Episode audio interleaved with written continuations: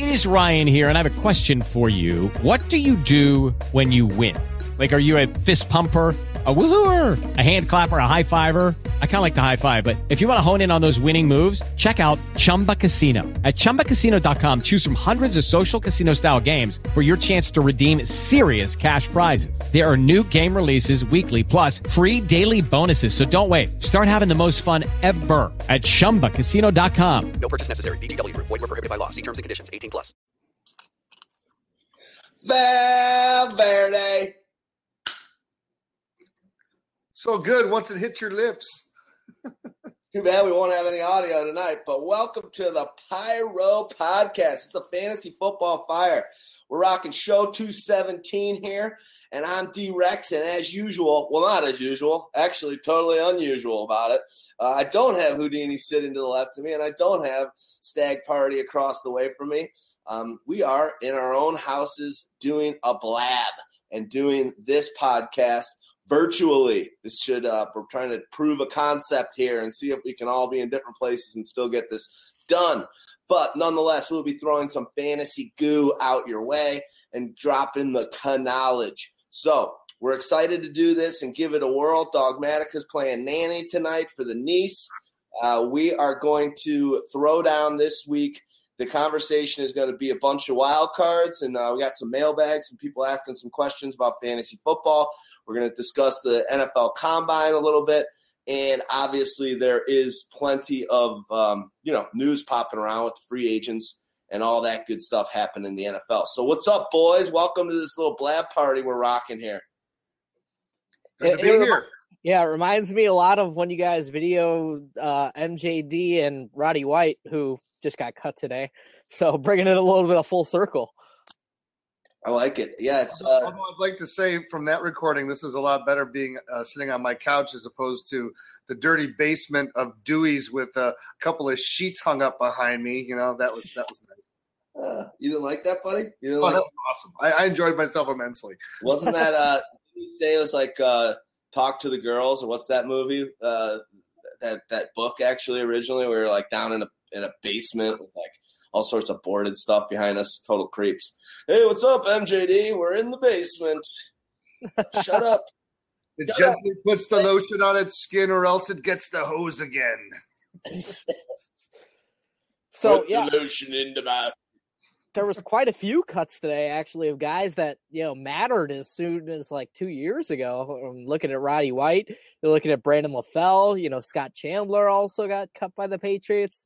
So a little bit of house cleaning, and then a couple days ago we had the uh, the franchise tags finally go through. Finally found out who was going to get those.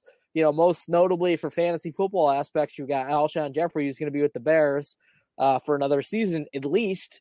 Uh, you know, some of us feel differently about that than others, that's for sure. But you know, when you look at Alshon Jeffery next season, you've got to like his aspects. Like when you look at him on a per route basis last season, he was awesome. Uh, you know, a Pro Football Focus's scoring system had his had him as the third best wide receiver when he did play last season. Just in terms of what he got done, you know, with that quarterback against the uh, DBs he got it done against. So if he can stay healthy for a full season, you've seen that he has, you know, 1400 yard ability and you know, that's a valuable valuable commodity in today's NFL. Yeah, and I think it made sense also for the Bears to franchise him because you know they do already have a ton of space under the salary cap. You, you needed to, you didn't want to necessarily give him the long term contract at this point in time because he he hasn't been able to stay 100 percent healthy. So you know this is I think a very good safe move on both parts. Now it's a, a real prove me year for Alshon, who needs to prove that uh, for him that these soft tissue injuries are going to be something of the past, and maybe he'll even have a chance for even more success now that he'll have Kevin White running next to him next year, as opposed to being the only person out there to, to carry the weight last year. Well, let's hope so. At the end of the day, he only played nine games and he finished the 41st wide receiver. So I get, I got you guys. When he plays, he's friggin' awesome. He gets the targets. He gets makes some big plays. But um, you know, we we we dog on a lot of other players because they just can't stay on the field. So I'm I'm holding I'm holding true there. And I don't think giving a guy like that, no offense to him and his character, I really don't think giving a guy like that uh, untold millions. Um, he would be making what seven, 16 or 17 million for one year. Um, maybe that incentivizes him, but still, he's just not a worker. I think he's a loafer. Uh, I hope I'm wrong. I hope he plays 16 games, and if he does, Stagg Party, you're right. He's got 1,400 yard potential. No reason why he shouldn't have 10 TDs. And uh, and Kevin White should open that stuff up for him. But on that team, even though he's never played a game, I like White more. Yeah, well, you're definitely not going to own Alshon in any drafts, but we could have told you that before you even started talking. Uh, but there's just sort of. And, and, before I go on, one thing I want to say I don't. I have Alshon higher in my tiers, so I don't like him more than Kevin. Okay. So I am being, but but Uh, uh, uh, Alshon probably will be one of those guys in our tiers that I kind of strike through like he's already been drafted before the draft even starts. Yeah, I mean, some people do that. You got to have guys like that. Uh, you don't have to, but it's it's your prerogative. It's your fantasy team. You got to like it every week. You got to set the lineup.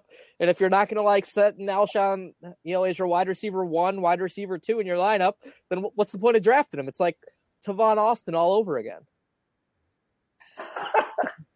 Always gonna bring him up. Always gonna bring him oh, up. Oh yeah. Nice.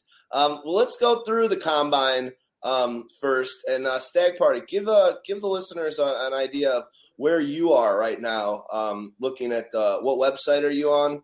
Going with this right now? Oh, we're just using the NFL.com uh, combine tracker. Uh, it's pretty cool this year. You can sort of phase out positions you don't want to see. Us being, you know, fantasy football aficionados care more about the offensive prowess than we do about the defensive prowess. But one of the things that's wrong with this year's draft is where are all the offensive players? I mean, this is one of the worst offensive drafts I've seen a while. You can go back and you can sort of talk to the quarterback position and, you know, debatable on who they like more the draftnik community between Goff and Wentz. Uh, we'll get into that a bit later. And then you've got a clear cut stud, you know, running back. And then you've got a debatable stud receiver who's got some flaws to him. And then a bunch of number twos who don't profile as probably anything more than maybe just over a thousand yard receivers in the NFL. So you've got all that. And then you got rookie tight ends who aren't going to do a damn thing anyways. But there's maybe one, you know, first round prospect in Hunter Henry out of Arkansas uh, who's got the size. He didn't look great at the combine. He's one of those guys that probably is better with the pads on. Uh, you know, just being he, he could do a, a little bit of everything. He's got that inline ability. He's got the ability to break away from the pack. Um, when he does have the ball in his hands, but he doesn't have that breakaway speed or YAC ability that makes some of these other tight ends like Travis Kelce, Gronk, uh, Julius Thomas type guys, you know, what makes them special. Uh, and I, I, don't see any of those guys sort of out there. And it, if you just want to talk about day one difference makers from fantasy football, I, I only truly see one that pretty much regardless of where he goes, I'm gonna love, and that's Ezekiel Elliott. What were your guys' kind of feelings on that? Are you guys starting to get the same vibe, or am I just being a little too pessimistic? Well, no, I think you're getting. I'm getting the same vibe. You know, you from everything that you're going about when you watch the combine. Um, it, it, there's nothing that is super amazingly flashy about this draft class. Uh, there's no real standouts. That's not to say there's going to be a couple of good players, but you know we got a little bit spoiled over the past couple years with some really stellar draft classes, and with this one, you're just you don't have any of the real dominant wide receivers. Uh, coming out in this one, you don't have uh, anyone outside of Ezekiel Elliott. And Elliott's even a guy too that you know, is he going to be one of the best, fantastic, awesome uh, running backs in the NFL?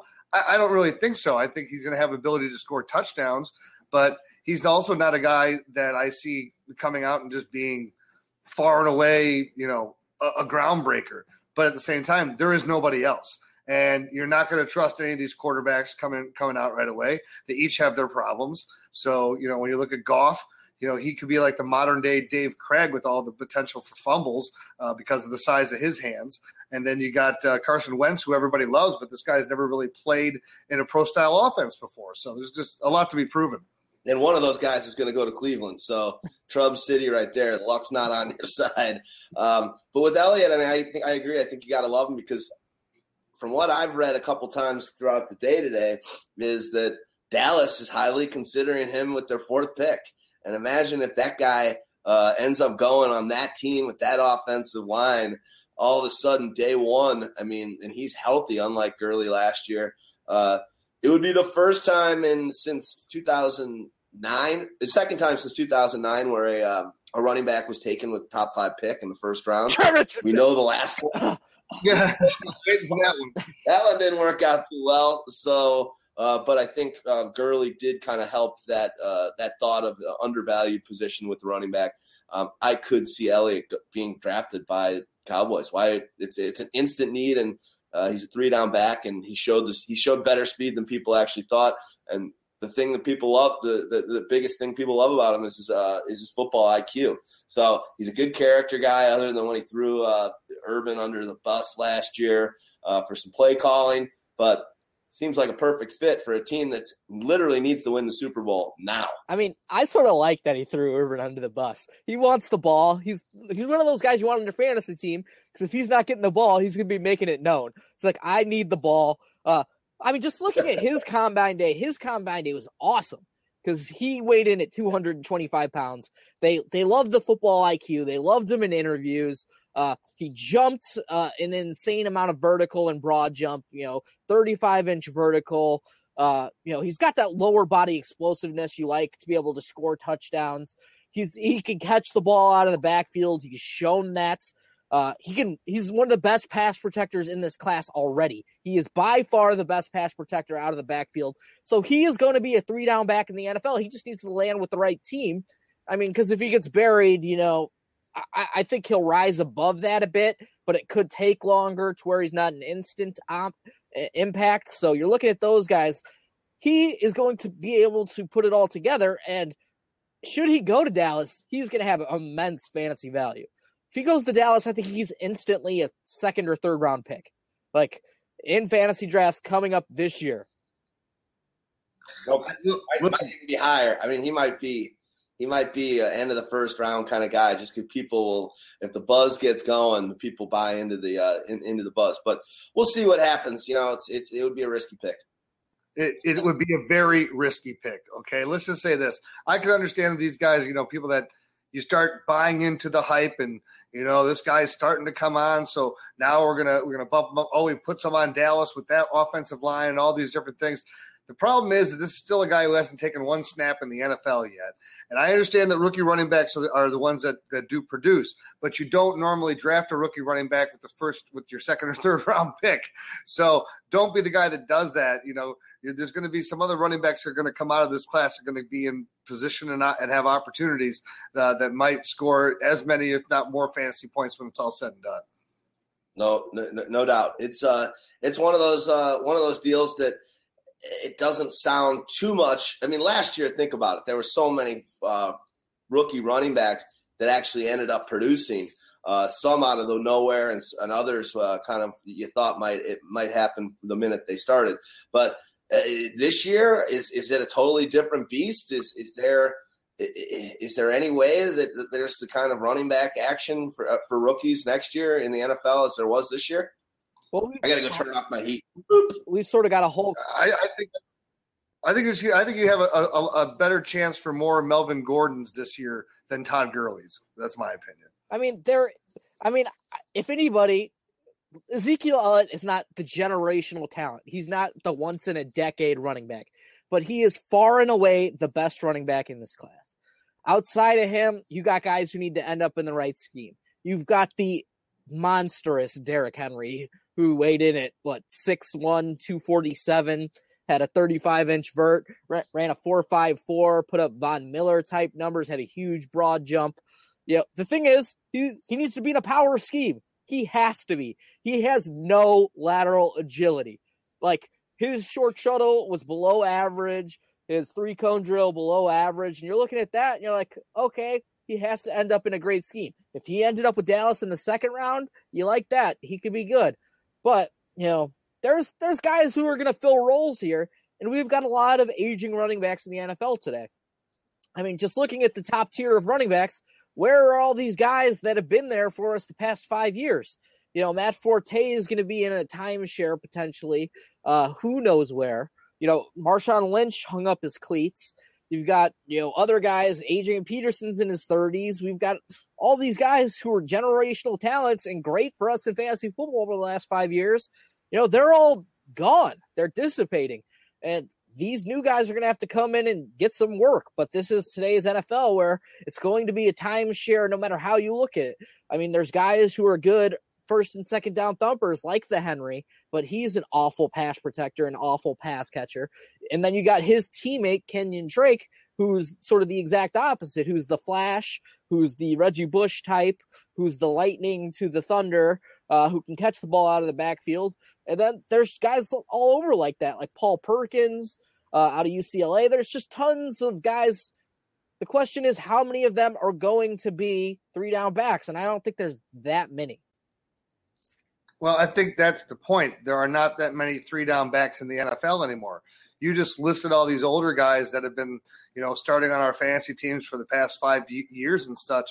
Well, you know, those are guys are fading away. And the difference is instead of plugging in new guys who now are taking over that role, this goes to the conversation that D Rex and I had uh, uh, blabbed about when we're talking about you know where are you drafting running backs as compared to wide receivers and and the situation now for all of these running backs that are coming in, you're going to get opportunities, but are you not going to see? There's there's only a few guys now that really warrant being those three down backs. Everybody else, you're either going to have to take a bet on. Do I want to get the guy who's going to be more of a shorter yardage guy but a touchdown score, or do I want the PPR running back facet of the backfield, the guy who's going to get the catches but probably going to have a limited amount of touchdowns? And then it's really going to be about picking the right offenses to to grab these running backs from, because I think schemes and and opportunities in, in those schemes is going to be uh, a lot more important when looking at running backs going forward than it ever has been in the past. I mean, in doing the tiers, in doing my tiers last night, I was also blown away by how deep and how long I really had to think hard about the, the wide receivers. So there are so many good wide receivers. It is unbelievable. Some of the names that I had in you know in the 20s and 30s, I was blown away by it. Um, guys like Golden Tate, who should if if Calvin retires, just the nut that how low I had him just because I couldn't get him any higher. I was blown away. So to go back to our conversation, we did a blab, and if you're watching this blab or you're listening to us on uh, on our on our podcast, uh, you know, platform that you use to listen to the Fantasy Football Fire Pyro podcast. Check out Blab and go, you know, do a search for Fantasy Football Fire Pyro podcast on blab.im and you can see our old shows as videos or you can download them as audio. This is the first show that we've ever done um, that is going to be full on translated and uploaded as a podcast. But you should check it out. Go to Blab I am. It's like a conversation software, and uh, you can watch videos of this show as well as uh, some previous. I think this is our fifth show on Blab. Bell Verde. What do you what do you got? What are you drinking there, uh, Deanie? I'm trying something that was a novelty that was bought for me. Neapolitan milk stout. Oh, I've seen that. I've seen that. How is? Oh my god! I, I saw that. I was like, I, I don't even like Neapolitan ice cream, but well, six percent alcohol, so that's that's a good start. what about you? Got your water over there, Stagg Party? yeah, clear American cherry limeade. Nice. Legit. Wow, good stuff. What whatever happened to New York seltzer water? Got me. I've never even heard of it. Uh, I know that was that was what we had in my day. I'm drinking a uh, a good old um, uh, Gone Away Indian Pale Ale. This is from Half Acre Beer uh, Company, and that's Chicago company. It's funny. This beer was actually like three different names before they came down on Gone Away. I don't remember them off the top oh, of my head. I've seen that can before. I've never heard of Gone Away. It, it used to be called like the, the second name it had was like Hioki. Yep, yep. And then the and then the first name they had was something even worse. I don't know. Whoever was naming their beers kind of was drinking too much beer when he was naming them. Literally same can essentially, but it's on its third name, same beer. but I think they're going to stick with Gone Away. Good stuff. Uh, if you don't uh, know Half Acre, they make Daisy Cutter. Um, I'm talking to our audience. They make some great beers, and uh, they're a Chicago staple. So check them out if you like beers so I I listened to your guys blab. Uh, I wasn't on that one, but you're talking about how you have to draft wide receivers early because that's the way of the day and the age that you know how the NFL is going. But then you look at it, and if you don't get an early running back, those motherfuckers are ugly quick. Like you get past, you know, your eight, nine running back, and you're like, oh my god, do I really want to draft this guy? He's got so many questions. And then you can go through like, why? I think I've got Golden Tate as wide receiver 37. Like, so you're still getting. So you have, the same, you have the same thing as I did. I was like, Tate is this low, and I was like trying to move him up, and I couldn't. Uh, yeah, the guys above him are all better. They're all in, you know, good passing offenses, or they're the number one target with a bit more size, a bit more touchdown ability, things like that. But if you don't get one of these early running backs, you don't get the Le'Veon Bells, who's got a big question mark on him, and just how the Steelers are talking about him as of late. And then you don't get the APs, you don't get the David Johnsons, who, who's the new hotness. Uh, you know, you don't get you know Todd Gurley, who should be great in his second year. You don't get Thomas Rawls coming back from his broken leg. You know, all these guys have question marks and have warts. So if you don't get one early, it's almost swinging back. You know, it's almost like you got to get one of these elite guys, or else you're going to be because you can get a great wide receiver in the second round. I don't know if you can get a great running back in the second round.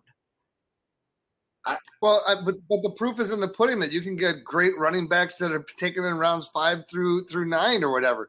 You know, where's the Danny Woodheads of the world that are always getting drafted that are finishing as a top twenty wide uh, running back? You know, so you got to understand that there's there's always depth that's out there. And what we were looking at, and the difference is that once you get beyond the Le'Veon Bells, of those top four guys, the difference in points between that number four guy and the number twenty guy was very negligible. So I'll let you go ahead and eat up all those running backs that are early. They're going to be scoring less than the two wide receivers I'm going to grab with the first two picks. The thing is, is the most stressful. It's uh, let me just make one quick point, Stagg Party, and then I'll let you go.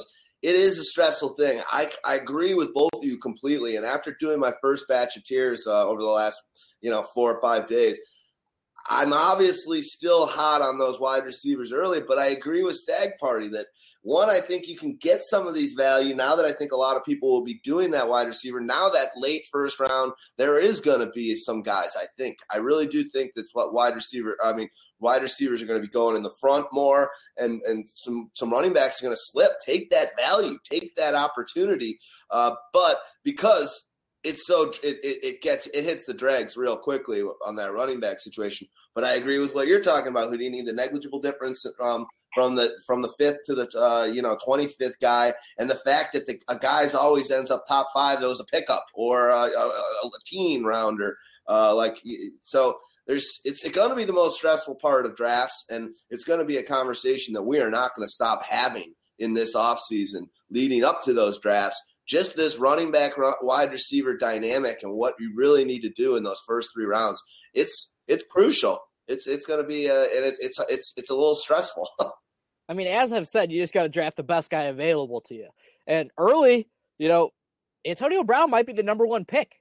Like i've seen him go number one in a lot of different drafts i've been doing a lot of mfl 10 lately uh, to get to get my feet wet just to see where guys you know value other guys and things along those lines and, you know, I like Le'Veon Bell at number one, but now there's question marks about his knee, him being ready for week one. You know, he's a big risk, but you know, if you have Le'Veon Bell and he's healthy, he's going to be a playmaker for you.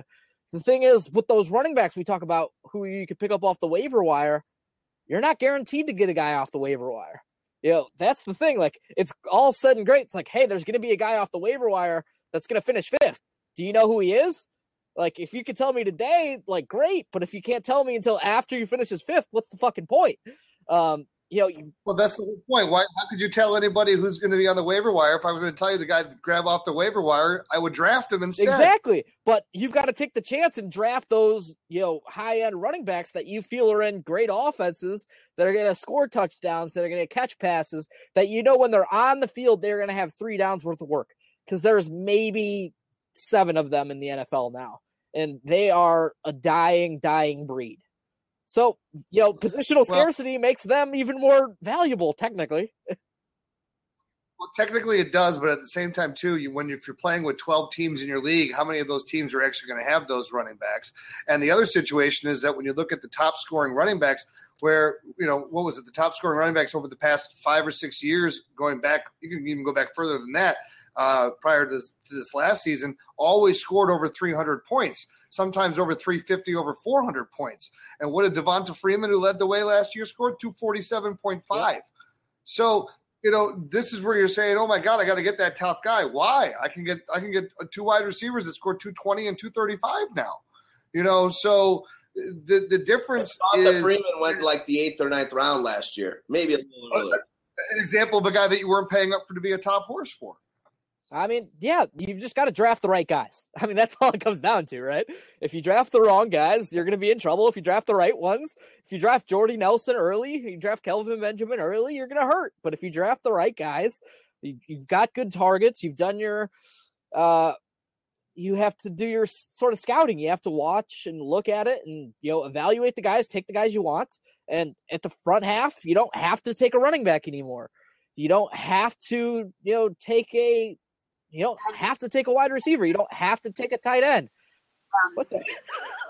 We, we just brought in Amy. How you doing? I also kind of like fall in and out of reading certain series. I'll get like really, really, really, really into something, and then like I'll get kind of caught up, and then I'll forget my full back, and then I will just completely like quit reading it.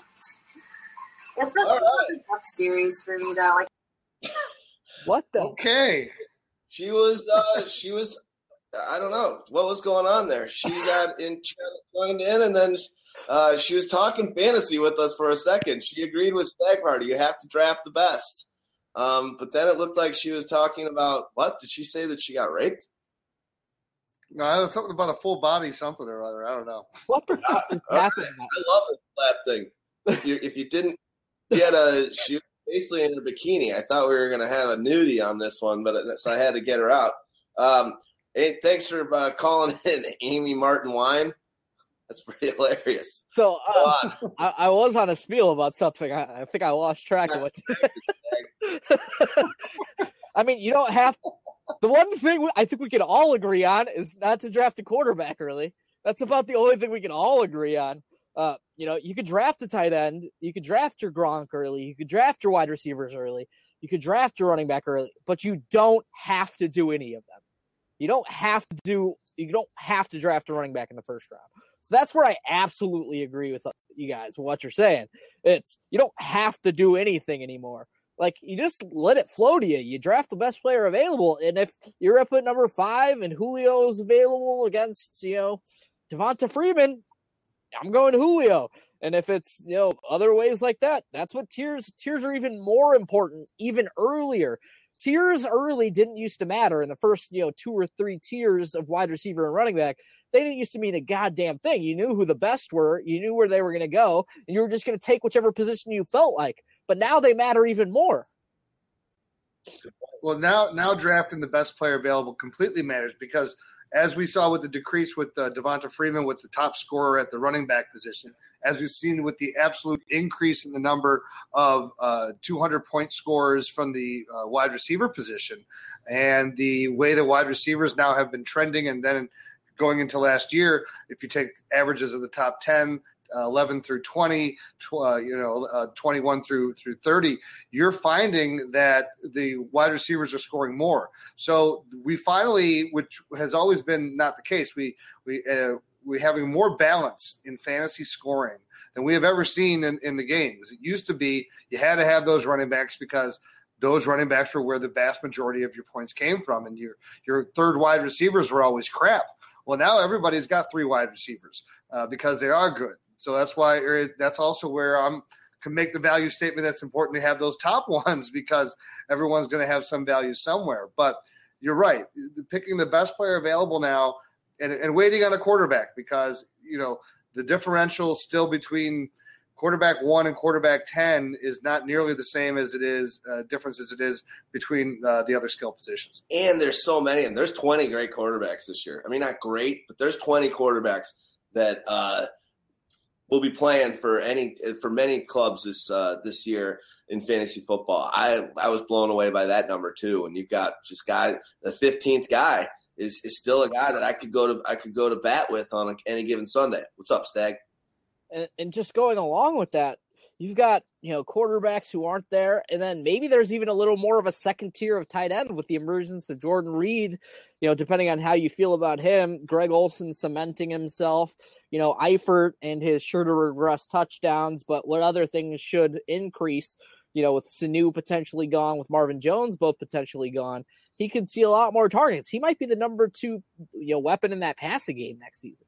So, you know, tight ends is a little bit deeper than it was before, but after like tight end seven, you might as well wait until the last, you know, third last pick to draft your last tight end. Because if it's a difference between, you know, Eric Ebron and Richard Rodgers, like you're just hoping for a touchdown.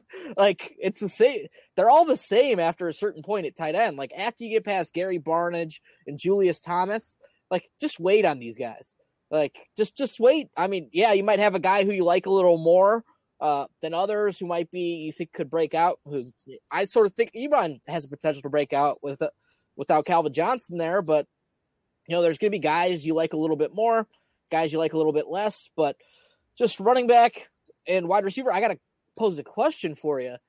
It, PPR used to sort of even out the scoring to where wide receivers were as valuable as you know running backs.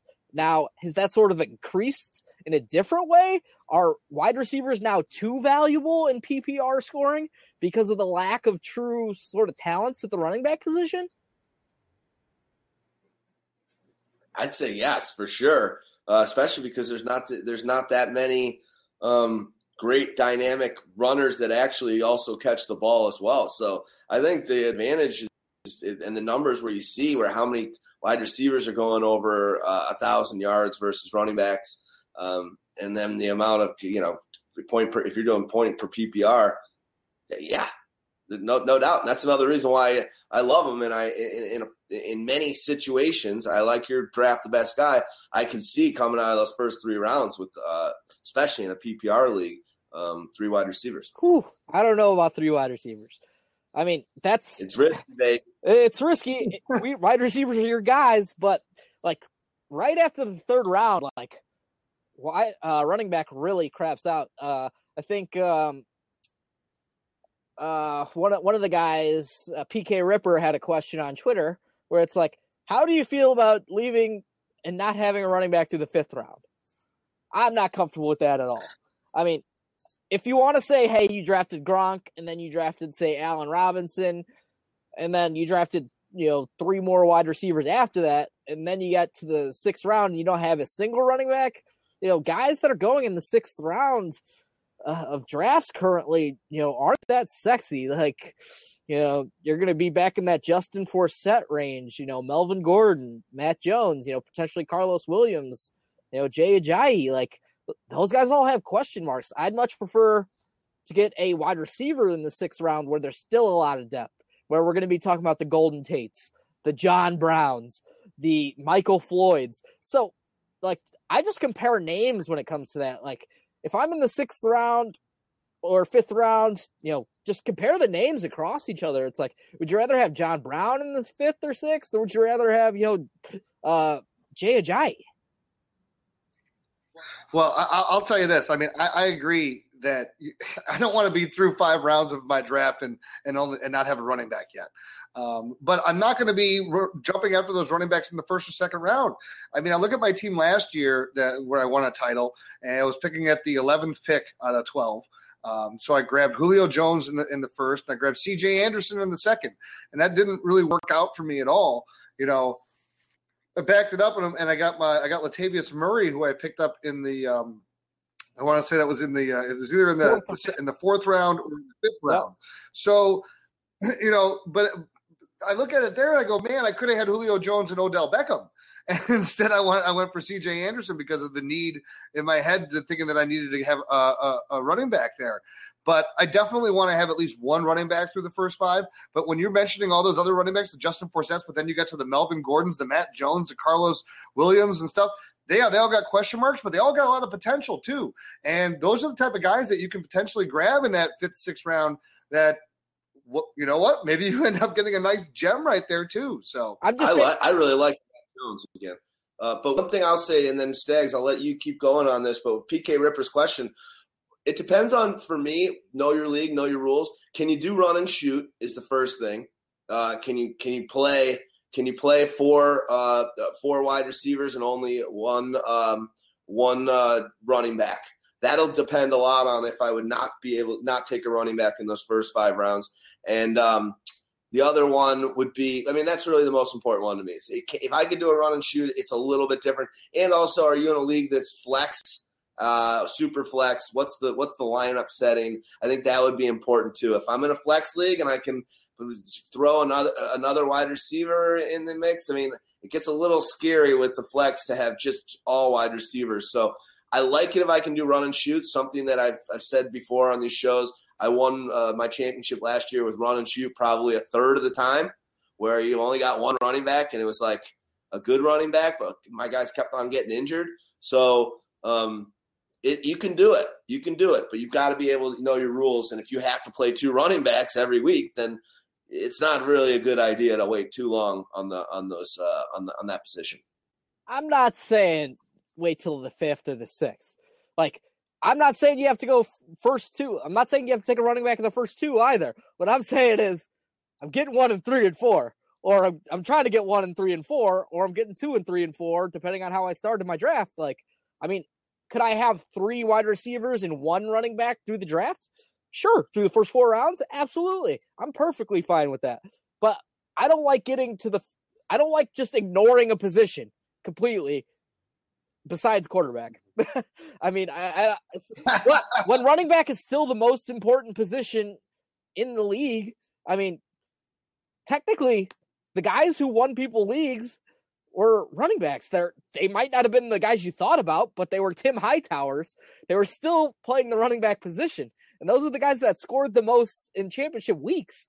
Like it was still coming out of the running back position. You know, I mean, they're they're important. I don't completely ignore it, and I I don't think I'm I'm not a believer in the zero RB strategies. I, I, I agree with stockpiling running backs, of course. I agree with having more running backs on my roster than wide receivers, and I agree with drafting more of them later.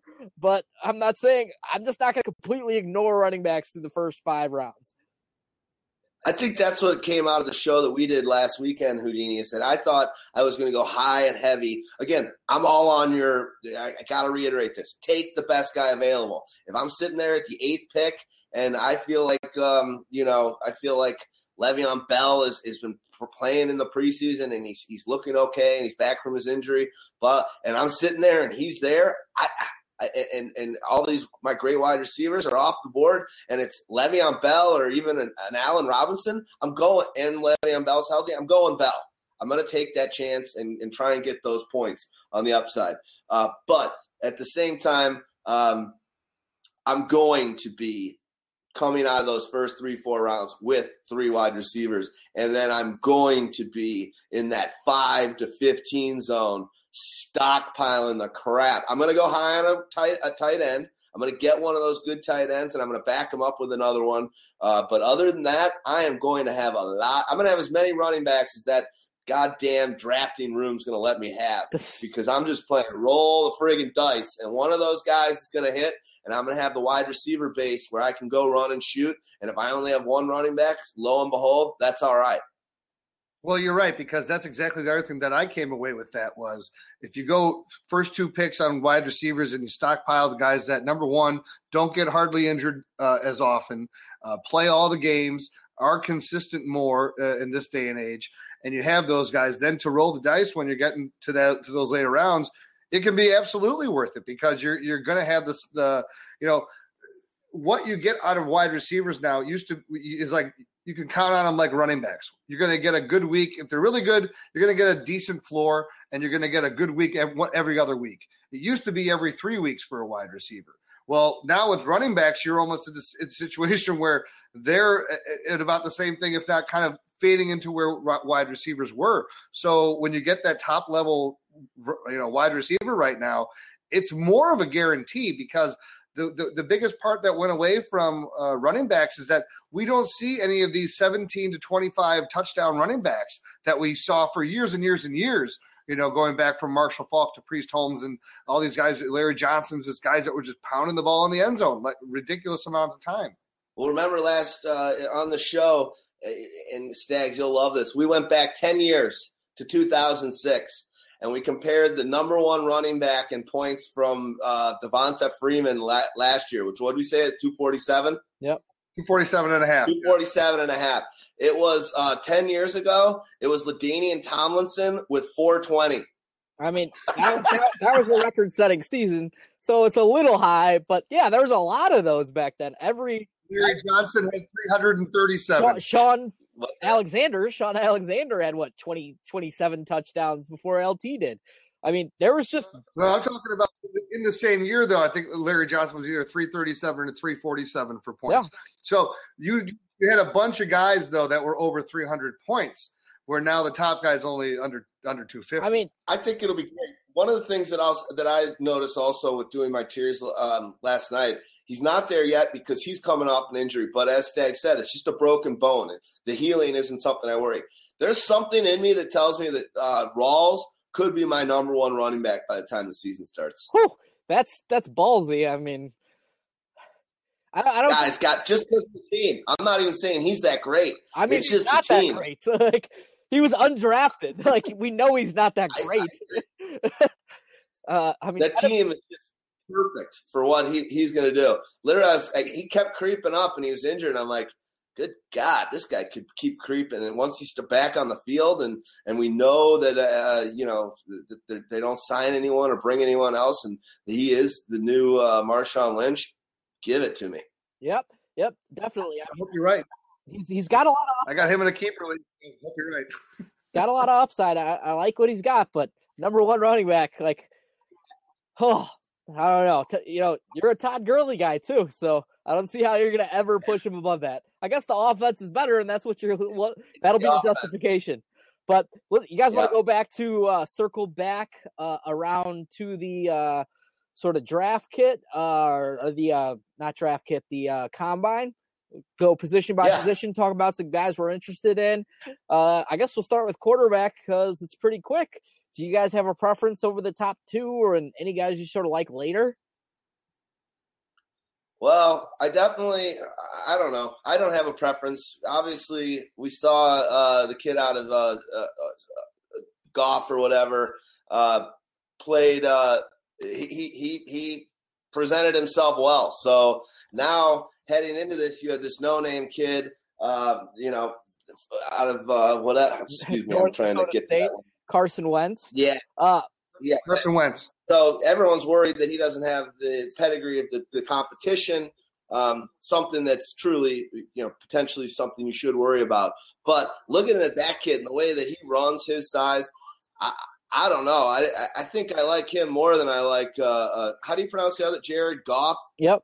Um, yep. I would take I would take a Wentz over a Goff, but both of those guys are going to be top ten picks. I mean, I could see one of these. I mean, I could see one of these guys like just falling. guys like just falling. Uh, sort of like the uh, sort of like the back in his draft where he was considered potentially, you know, the number one sort of guy uh, along with Alex Smith, and then he just fell because nobody wanted to reach out and draft him. Uh, but they're they're both interesting. I prefer Carson Wentz. I I don't care about his level of competition as much. He just seems like he's ran a bit of more pro style offense. He's a prototypical size, got big hands. Uh, he should fit in, you know, in bad weather games a lot better than a Jared Goff and his tiny man hands. Uh, and I worry about that a little bit, but we, we know these guys aren't going to be the class of last year. These guys aren't going to be significant fantasy performers. And with very little attrition at the quarterback position, you know, this offseason, you know, maybe Sans Peyton Manning, maybe not who knows what's up with that? But we're not going to lose anybody at the quarterback position to where I'm going to need to play one of these rookies next year. The only chance you're going to need to play him is maybe in a super flex or a two QB league. But even then, I, am not a feeling great about them. I, Carson Wentz is going to be a guy who's more of a he's he's got the size, he's got the athletic ability, he's going to be able to add a few hundred yards rushing. So I, I like that part of his game. Uh, I'd worry about you know, a couple things with them. Neither of these guys have giant arms. I mean, Carson Wentz not Joe Flacco in terms of arm ability. Um, the footwork was a little sloppy from from Wentz, but he, he looked good just throwing the ball at the combine with a bunch of different receivers. He he looked good placing it, and you know, these guys he's never played with before, but he, he looked good out there. I liked his bravado out there. Uh, at, at the podium, he's well spoken. You know, he had that little bit of swagger to him, which is something I like out of the quarterback position. Um, you know, I, am a Carson Wentz believer. If I if I think they're going somebody at number two, I'd have to go Carson Wentz over Jared Goff. But Jared Goff has that game manager ability. I think early in his career, like I think he'll be better early. Uh, I think he's more of a Ryan Fitzpatrick type, a smart, heady guy who you know should take care of the ball. Uh, you know, he didn't have any fumbling issues in college, so the small hands might be a bit overblown. And then there's these. He looks fluid. He, uh, Jared looks fluid. He did. He really does. I mean, obviously, he went to the same school, and you brought him up earlier. But when I was watching him, and he was uh, kind of uh, running out on, on the edges and, and making some uh, some of those passes in the combine drills, he really does remind you of an Aaron Rodgers. He, has got that nice fluid throwing process. He's um, a handsome devil. Oh boy, we're getting into that now. uh, I, I won't judge that. And then later in the draft, you got you know Paxton Lynch, who's you know sort of an elite level athlete for being a white guy. uh, so you know he's got some potential fantasy value if he can get on the field for a team. You know with his rushing ability and he's sort of that gunslinger mentality later in a draft. He, he's sort of a prototypical sort of today's NFL quarterback. It's just he's unpolished. He's got no polish of Jared Goff. Well, I, I think the benefit that you're going to get from some of these guys is I don't really don't think anyone besides Carson Wentz has an opportunity to step in and play from day one. And I think that all of these guys would benefit from probably sitting behind somebody for a year or two. But, you know, Paxton Lynch, too, six foot seven. I mean, another just monster. He ran what a four seven eight uh, at the forty, which is pretty damn fast for a guy six seven, two hundred and forty five pounds. So, um, yeah, I, I definitely out there. he looked great out there when he was running around. He truly does look like a Flacco. He does have that arm strength. He does have.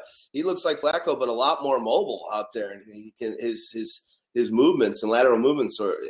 I liked what I was seeing out of that guy. I know, and I like his bravado and his leadership. So well, the one guy, too bad that Dogmatica is playing uh, granny sitter right now because his boy uh, Connor Cook is doing going ever since he grabbed the uh, grabbed the award out of the um, an, an ex Heisman Trophy winner's hands and was being a cock knocker. He's really he's really plummeted down, spelunked into the depths of QB hells. Where does that guy end up going? And do you like his um, do you like his prospects in the NFL? You know, I I, don't I don't know. It, it, the thing is this: it, it, really all depends for these guys where they end up, right? Because you're you're going to need to have an opportunity besides the guys that are the the three the three guys that we already mentioned. Everybody else is going to be based on opportunity and based on you know an injury or something happening ahead of them or just being in the right situation where you're going to get a chance. Uh, because too many times we see this happen anyway, right? Where you have um, a, a, team that has a young quarterback that's their backup and their and their top guy goes down. But if they actually really want to have a chance at, at being um, a successful team or they're fighting for a playoff spot, what do they do? They go and they sign a Brand, Brandon Weeden or Blaine Gabbert off the street for crying out loud, and they don't let these kids play. So too many times do we see this happen with these older quarterbacks. Yeah, you start Drew Stanton over Logan Thomas and stuff like that. Like we we've right. seen it repeatedly. Uh, there's a couple guys, you know, depending on where they end up, that could be good prospects. But I think everybody needs to sit. I think Christian uh, Hackenberg would need to sit. But if he ends up with, you know, Bill O'Brien, his ex college coach, where he succeeded a little bit, he could have some juice to him.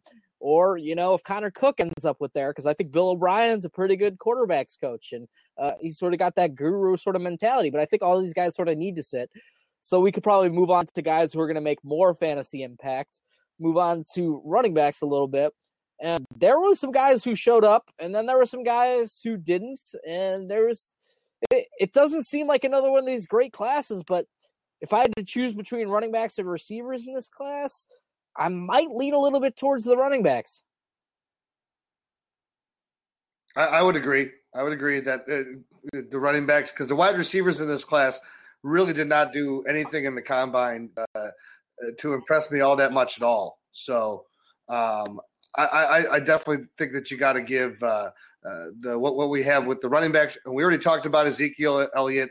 Uh, you also got Derrick Henry uh, coming out of Alabama, uh, Devontae Booker out of Utah. You got Paul Perkins from UCLA. Uh, you got CJ Prosise from Notre Dame. Um, and and you know from there, then there's then there's a couple other interesting prospects outside the top five. But I, I think that these guys go ahead, Steve. I think you're going to get some of these guys are really going to have a chance to to make some waves. And and Henry could be. Well, I don't think he's going to be. Uh, Henry's going to be anything all that special as like an every down type back. But you want a guy that can come in and maybe score you ten touchdowns as a rookie. He could be the guy. I mean, that's the thing. These guys are all going to have roles. They're all going to have either third down roles, they're going to have first and second down roles, or they're going to be change of pace backs. I just think that's the way the NFL is sort of going now. That these guys are going to get work. Uh, how much work is the question, and fantasy football is all about opportunity. So it's going to depend on a lot where they end up. But you know, if I had to guess, I think Paul Perkins is going to the Packers. I think they're going to try and recreate that Jonathan Franklin experiment from a few years ago when he, they drafted him out of UCLA, if you guys remember that. And then he sort of had his head injuries. Uh, but he's the type of scat back that could really be a difference maker with the lumbering Eddie Lacy, who might not be as lumbering next season. They seem pretty excited about you know Eddie Lacy going into next season. Uh, CJ Prosise is a former college wide receiver. Um, so he's got. Hold on one second. Let's go back.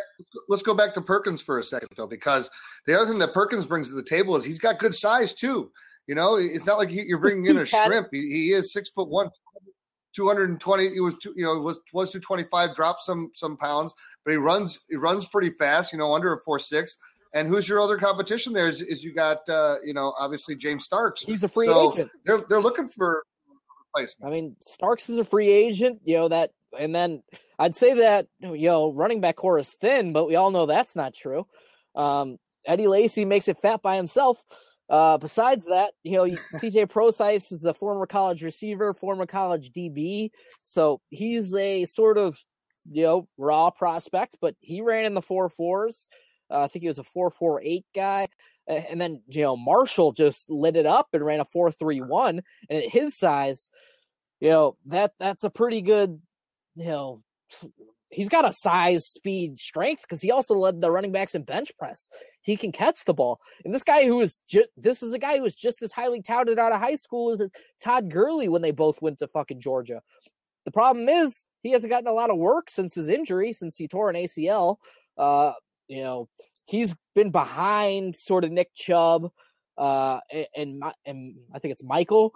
Uh, and he, he only got 72 carries uh, last year. So you're worried about that, but he's got size, he's got speed. He's going to be an interesting third down kind of back uh, with the potential ability to do more with his size. That guy can run.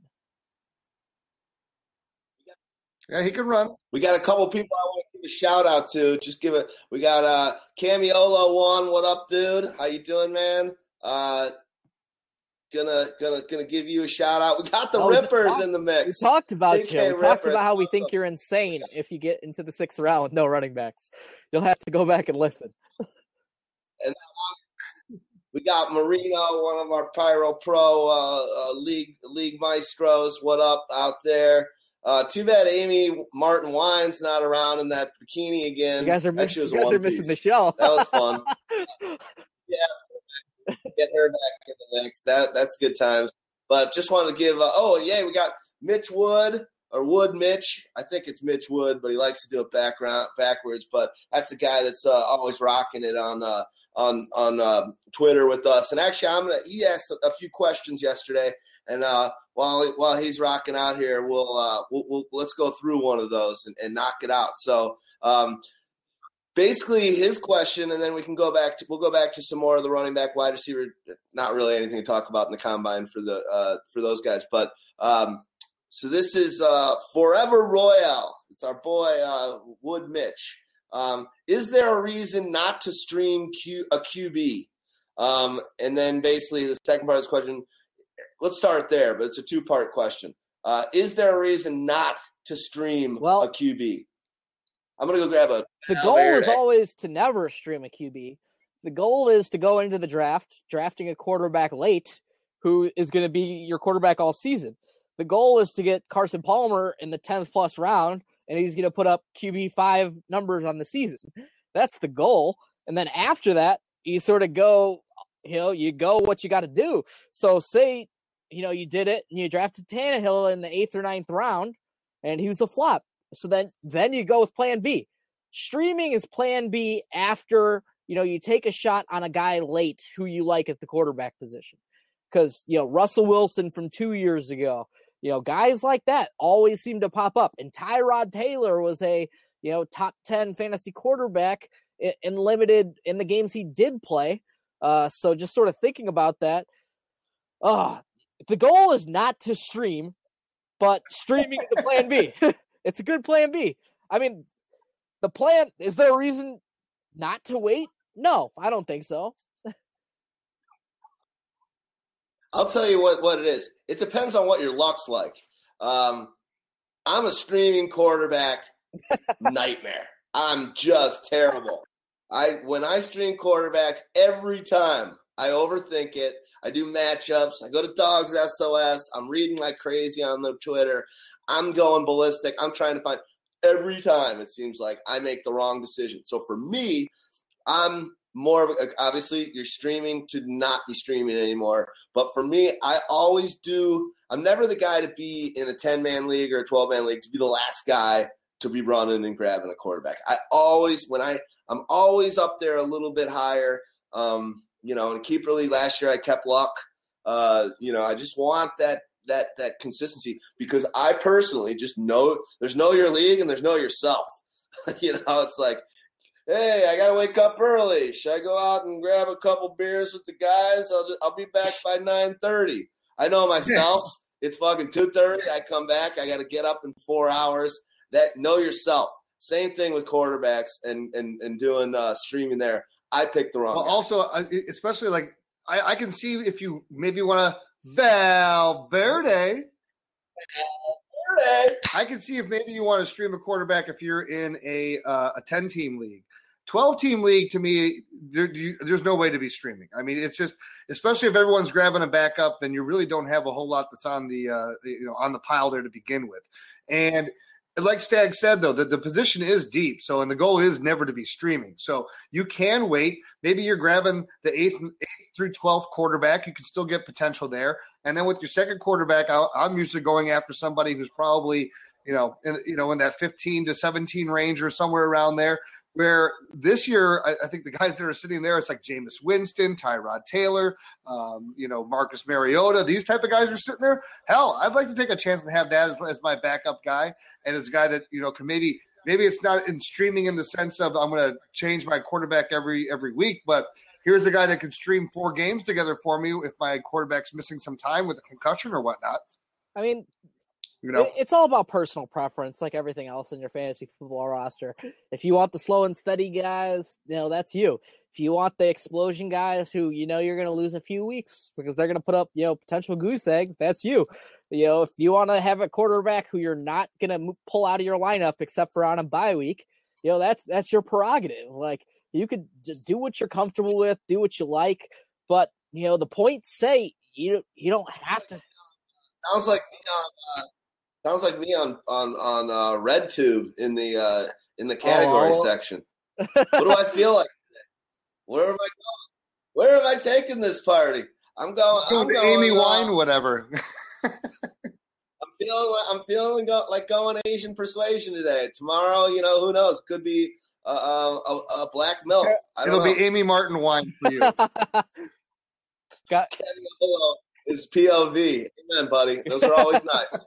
it's as a Valverde. So, sort of circling back, I mean, I, I, feel like you could sort of do whatever you want at the quarterback position, but you don't have to go anyway. And I think you could definitely stream in a 12 team league. I averaged 18 fantasy points a week streaming out of a 12, you know, but it just depends on your level of how much research you want to put into it you know what you think is the, the level of competition in yeah, your league. Yeah, I mean, how many people have backup quarterbacks? That's going to matter a little bit because if you're choosing between ten guy on a waiver wire or you're choosing between you know five, you know maybe it's not such a great idea. So that's something you got to know about your league. But what was the second part of his question? Second part of his question was, um, why does the superflex position in fantasy not get as much love as it should? Because it's new. And for you know, superflex out there, the superflex means you can play uh, every every position, including So the quarterback. basically, it's because it's new and different, and people don't like new and different shit. I mean, that, that's basically it, right? People are stuck in their ways. They've been playing fantasy football with two QBs or uh, two, two running backs, three wide receivers, a quarterback, a tight end, a kicker, and a defense all their fucking lives, and that's all they know how to do. So they're not comfortable with it. They're, you know, people, you know, when they go to ESPN, when they go to CBS, when they go to Yahoo, they, people don't talk about those type of leagues. There, there's no advice for those type of leagues, you know, outside of pyro, personal questions, things like that. So people are just set in their ways, and they don't really want to, you know, adventure to new things. That's my opinion. I, I like Superflex. Uh, it's different. It brings it. It makes you draft a quarterback earlier. That's for sure. Well, listen, I've done two two quarterback leagues, so where you have to start two quarterbacks. So it's, you know that's kind of like the super flex, and it, it, you know I'm in a super flex league as it stands right now, um, where it's it's a 16 team league where you basically can have like like D-Rex says, you want to run a run and shoot, you can go five wide receivers and no running backs. You want to go one running back and, and four wide receivers, you can do that. You want to start, you know, two tight ends uh, and two quarter or uh, you know, that's so there, that super flex is there. You can start two quarterbacks. You can start three tight ends. You can start, you know, it, it, there's many different ways that you can fill out a combination. But I think the key to this is, um, you're right. There's there's not a lot of other people that talk about these things, but one of the, things that we always talk about with fantasy football is that you should be. I don't do when I'm in four different leagues, which I will be next year, pared down from once I was in eight leagues. Is that no no leagues are the same, right? You you, you want to do leagues that are different. So I have my one annual league. I have a keeper league that has certain rules. I have two other dynasty leagues that have completely different rules, and that's what makes it fun. So, you know, the strategy in each of those leagues is completely different. And you have to and you have to be thinking accurately to how the league is made up. But you know, I'm a fan of the super flex. I think the, the different amounts of strategy and, and what it does. And even if you don't like the super flex, like if you played the standard league, like I always have for so long, you know, and we added with the three wide receivers and the two running backs, tight end, an extra position as a flex. So you're starting, you know, that extra skill position wow, now you have to, you know, it, it just created a whole lot more of ways that people approach the game where that extra flex position in that league, you see it being spread between running back, wide receiver, and tight end. And so that's that's pretty amazing. Oh boy. We're bringing in PK Ripper. We're bringing in the PK. Is he out on the streets? Is he? Is he? He's on the streets. He's picking. Are you got someone in that back nah, seat nobody's over there, in the back seat yet, bro. Nice. What's up, dude? Welcome to the What's Blab going here, on, bro. fellas? Nothing, man. We're having a good time. We love this thing. It's so hilarious. But uh, it's awesome to have you in. What's go? What's shaking? What do you got Good for man. I was just listening to you guys touch base on the flex and the super flex, and I'm in a couple leagues actually, and we run a lot of super flex. Um, mostly um, I run a two quarterback with a point per completion in one league with it, and as well as the with the flex positions, it's a five flex, and then no defense, no kicker with the quarterback, and it's pretty awesome. I like it. I usually skip out on the running back because I get point per perception, point per reception too. So. I mean, I could dig it. You know, I like to change up too. I do IDP leagues too. I do a lot of different stuff. I don't like to sit there and try to conform to what the mainstream is really. I like to touch base and do different things, you know? I think that's getting to be more of the way people. I think people now are have done fantasy long enough where people are getting a little bored with the same old. Um, I know in a couple leagues that I've always done kind of these more traditional. I mean, we've done, always done this rookie where you got to play a rookie, so that's like the one crazy thing we do, and we all love that because it changes draft uh, so, so much. But in general, um, we've had a tough time really opening up leagues to PPR or IDP or even keeper leagues or a super flex because like he like uh, Camiolo saying uh, dynasties because we're such old friends and it's such an old league that we're we're at each other's throats already so much it's chilled out a little bit of late because we're getting a little older, but no one wants to do anything new because everyone just wants to be a dick to each other in the league. Well, the other problem that you get with that D Rex is that you get all these old fuddy duddies that are in your league, right? And so this is why I ended up getting into to seven, eight leagues at one point in time because I wanted to do other different things, but we couldn't convince other people to make changes to the current leagues that we were in. So then what do we do? Well, we had to start a new league and we invite half of those people in and the other people who who actually like the ideas that we were bringing up.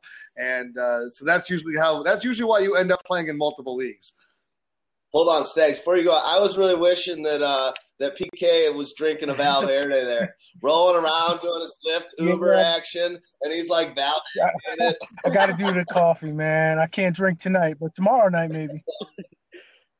I, there you go. I just want to bring up that Houdini was talking about old people in his league and used the word fuddy duddy.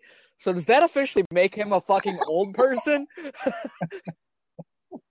I am the, the resident old, old person on the show. I always speak in old oh, time lingo. He said the word. Oh, harken back to the old days when they wore twenty pounds. Of course, there he's our old. sticks that you can shake a hoop skirt at. oh, oh boy, I love it. So, PK, dude, what else you got for us? I know you asked a, a question earlier, so let's bring it up while you're on the air. Um, we did. Oh, you actually already brought that one up. That was the one that was already brought up. All right, never another. mind. It's all right.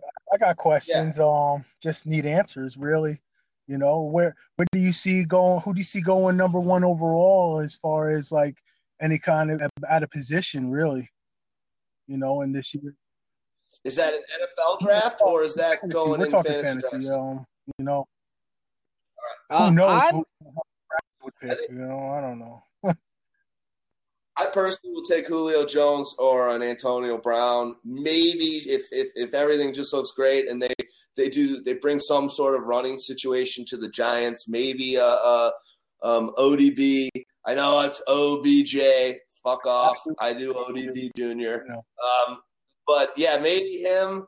Um, those are my tier one wide receivers, and and I think any of them I think all all three of those guys will will win you three to five weeks throughout the season. Win you. I mean, and hopefully, hopefully Beckham's not a putz and is out during your playoffs next year, your championship. So I'll tell you what, guys that I would consider for the first overall pick of the of the draft. I mean, I'll definitely consider a Julio Jones and Antonio Brown. Um, I'm definitely going to consider a Todd Gurley. I'm definitely going to consider Le'Veon Bell. Um, you know, those type of guys there. I, I, I don't I love Gronk, but I just I don't think that I would take him with the number one overall pick. I think that just uh, becomes too much of a risk involved there. Um, but uh, you can make a case for Odell Beckham. I think there's a couple other running backs. You know, you, you could also make a case for a guy. Well, I'll tell you the guy who I'll, I'll be happy to have as a as a fallback. And you're talking Stags earlier about uh, these running backs, and and um, you know me saying I'm, I'm definitely looking at these wide receivers, but if you're going to tell me coming off an injury that a Jamaal Charles is going to potentially fall to me toward the end of the first round or fall into the second round, I, I will be very happy with the Jamaal Charles at that point in time, though. And, and yeah, my, not, my, my, my sense on it is who's going number one so far in every draft I've done is Antonio Brown, and I've got a bunch of them. I think Antonio Brown has clearly got a couple, you know, inches on Julio Jones just because Julio, you know, hasn't scored double digit touchdowns in a few seasons. Like, where's that part of his game been? And you know that that's what sort of concerns me about Julio. And I think Odell Beckham's almost, uh, you know, number two out there. But then you know, if you're talking running back, you're talking either between you know Todd Gurley and Le'Veon Bell. So I think those four players are mostly in the running, and Julio's sort of number five on the list for me. Uh, I think that's sort of how it'll go, and then you'll mix in, uh, you know, Adrian Peterson, you know, right there, David Johnson, and then you'll get into the DeAndre Hopkins of the world, and that's how the first round is going to play out. It might be, you know, five wide receivers, four running backs, and a tight end. If you're playing in a you know pretty standard ten team league, and then hell, potentially if you get to 12 team leagues, you could see that six, seven, you know, wide receivers. But after after wide receiver seven, it sort of thins out for me. I don't know how far you guys have gotten in your tiers, but it's AJ Green is my tier seven wide receiver or number seven wide receiver. And after that, I think it's a little bit of a step down because then you're getting into the Demaryius Thomas question marks of the world. And, you know, I don't think Brandon Marshall, no offense, no offense, PK. I know you're a Jets fan, but I, I, don't think Brandon Marshall's going to have another insane season like that at age, what, 32, 33? I mean, I think he's going to be good, but that, that season last year was crazy. And he was coming with you. You were getting him in the eighth round uh, last year, where this year it's going to be he's moving way up and he's going to be more of a, a fourth rounder. Uh, so Brandon Marshall, the value won't be as, there as much. But what do you got, PK? What do you out of those? What are you thinking with the number one overall? Um, as right, far as right running back, I think like real sneaky play. I, I like the David Johnson kid a lot.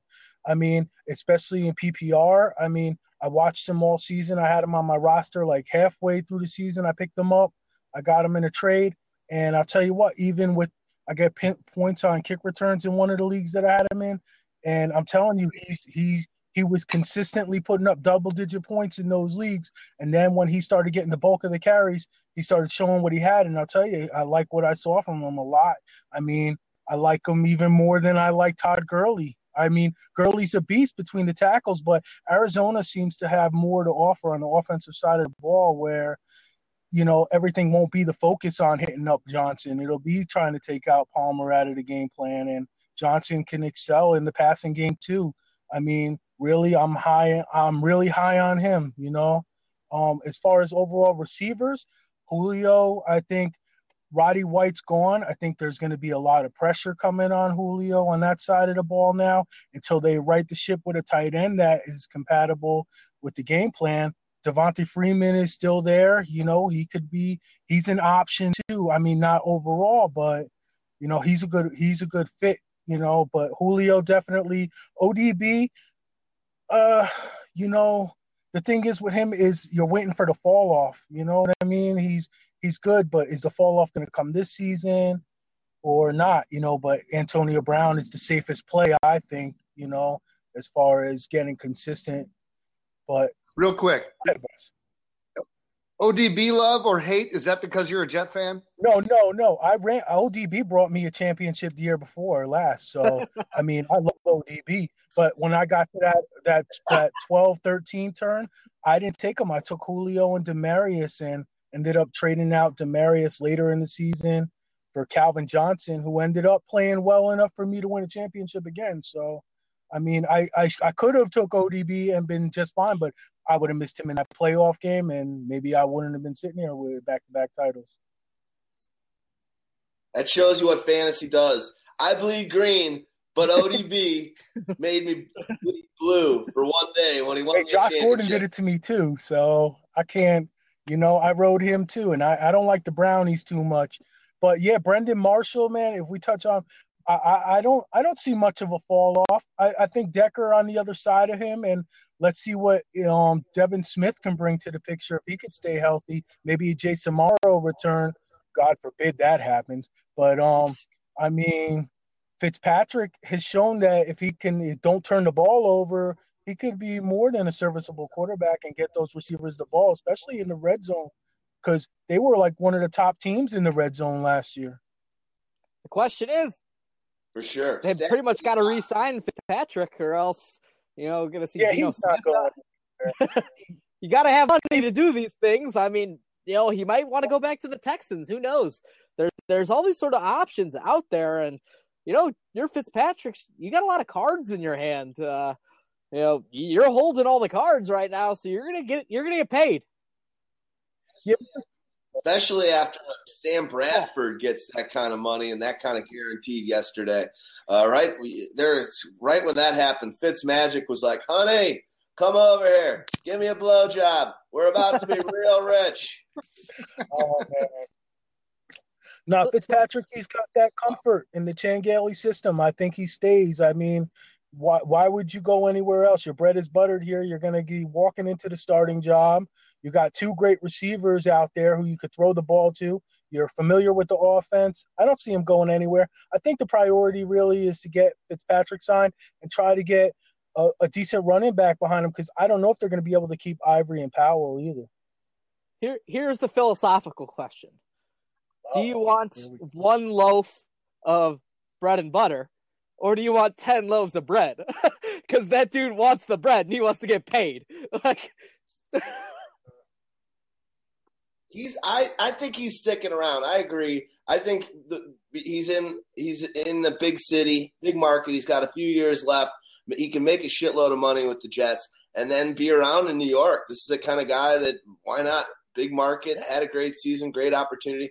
And from what I'm reading, I'm hearing the Jets are going to grab a running back in the draft. They're going to go with it. They're going to grab that Henry. They if if, if uh, Elliott drops and it, the old adage that the running back is undervalued and he doesn't go super high, the Jets would love yep. to snag him. So I like.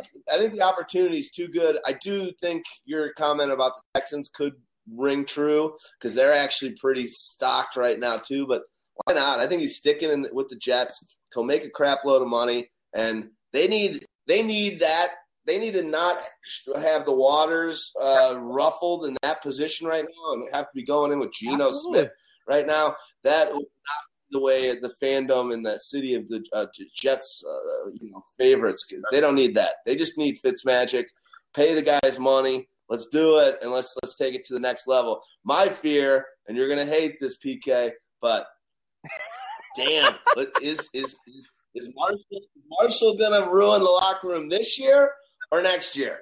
Well, I don't think he'll ruin the locker room as long as he gets his targets right, and long as he's getting his play time. I mean, look at him; he's done well last year, and he likes the the media market in New York. He gets to do his inside the NFL show, and he only has to go down the block to get there.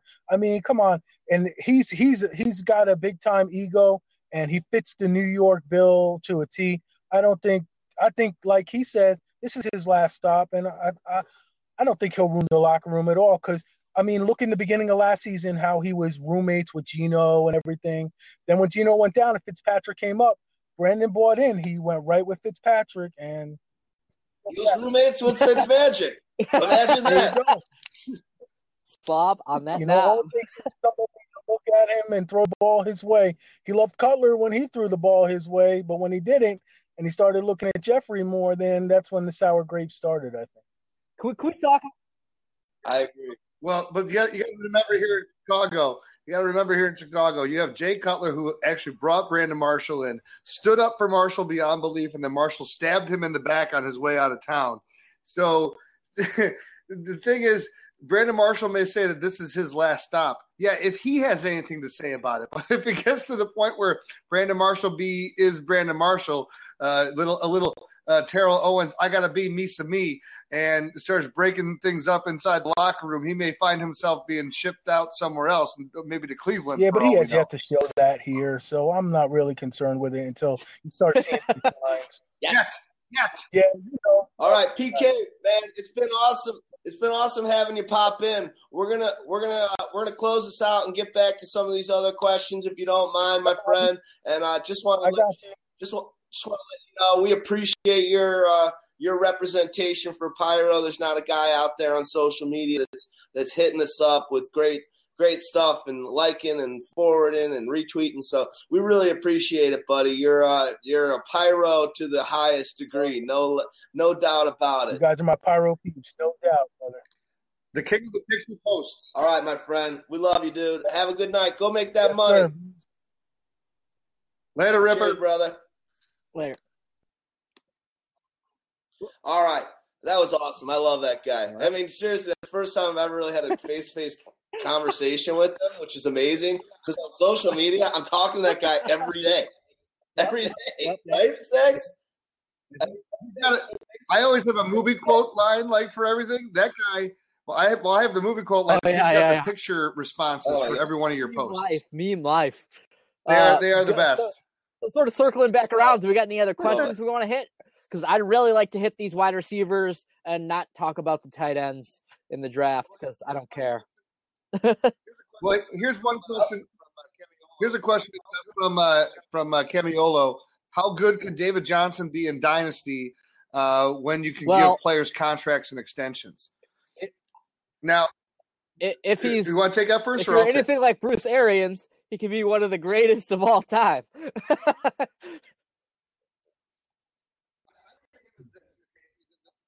I, I look at him as this. Okay, the, the, the thing with running backs in these dynasty leagues, especially when you can give contracts, is that you know more often than not in my history, and I've been doing long term contract leagues since 2004, is that the guys that you end up giving the, the fi- four or five year contracts to are usually the guys that become albatrosses on your on your roster.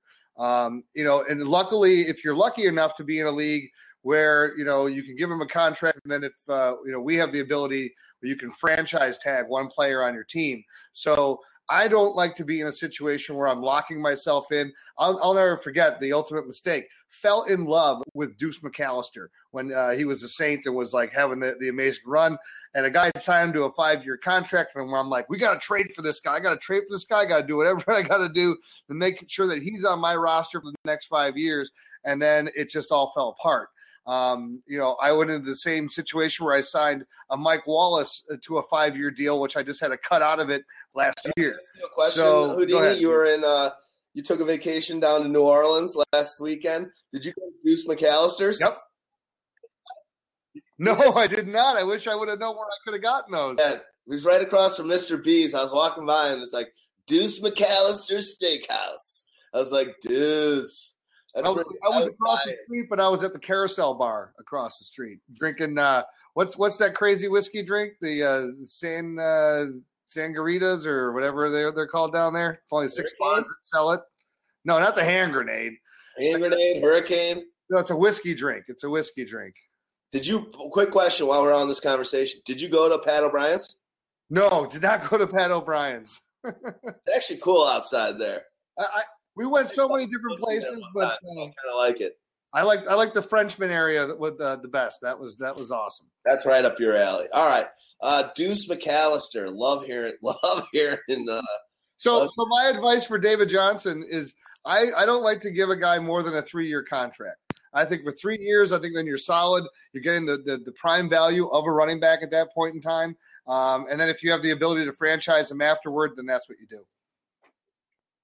Yeah, I mean, I really like David Johnson's you know short term prospects.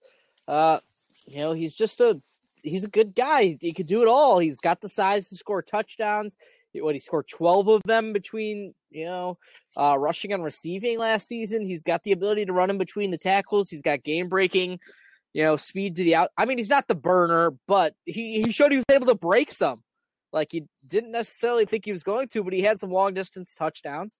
So, you know, he sort of got a whole sort of package. Uh he he gave him a five year contract, so uh the previous owner did. So I guess you're gonna deal what you gotta do, but I, I like David Johnson long term, but along with any running back, you know, he's still in his rookie deal, so you got that going for you. The offensive line was much improved there last season.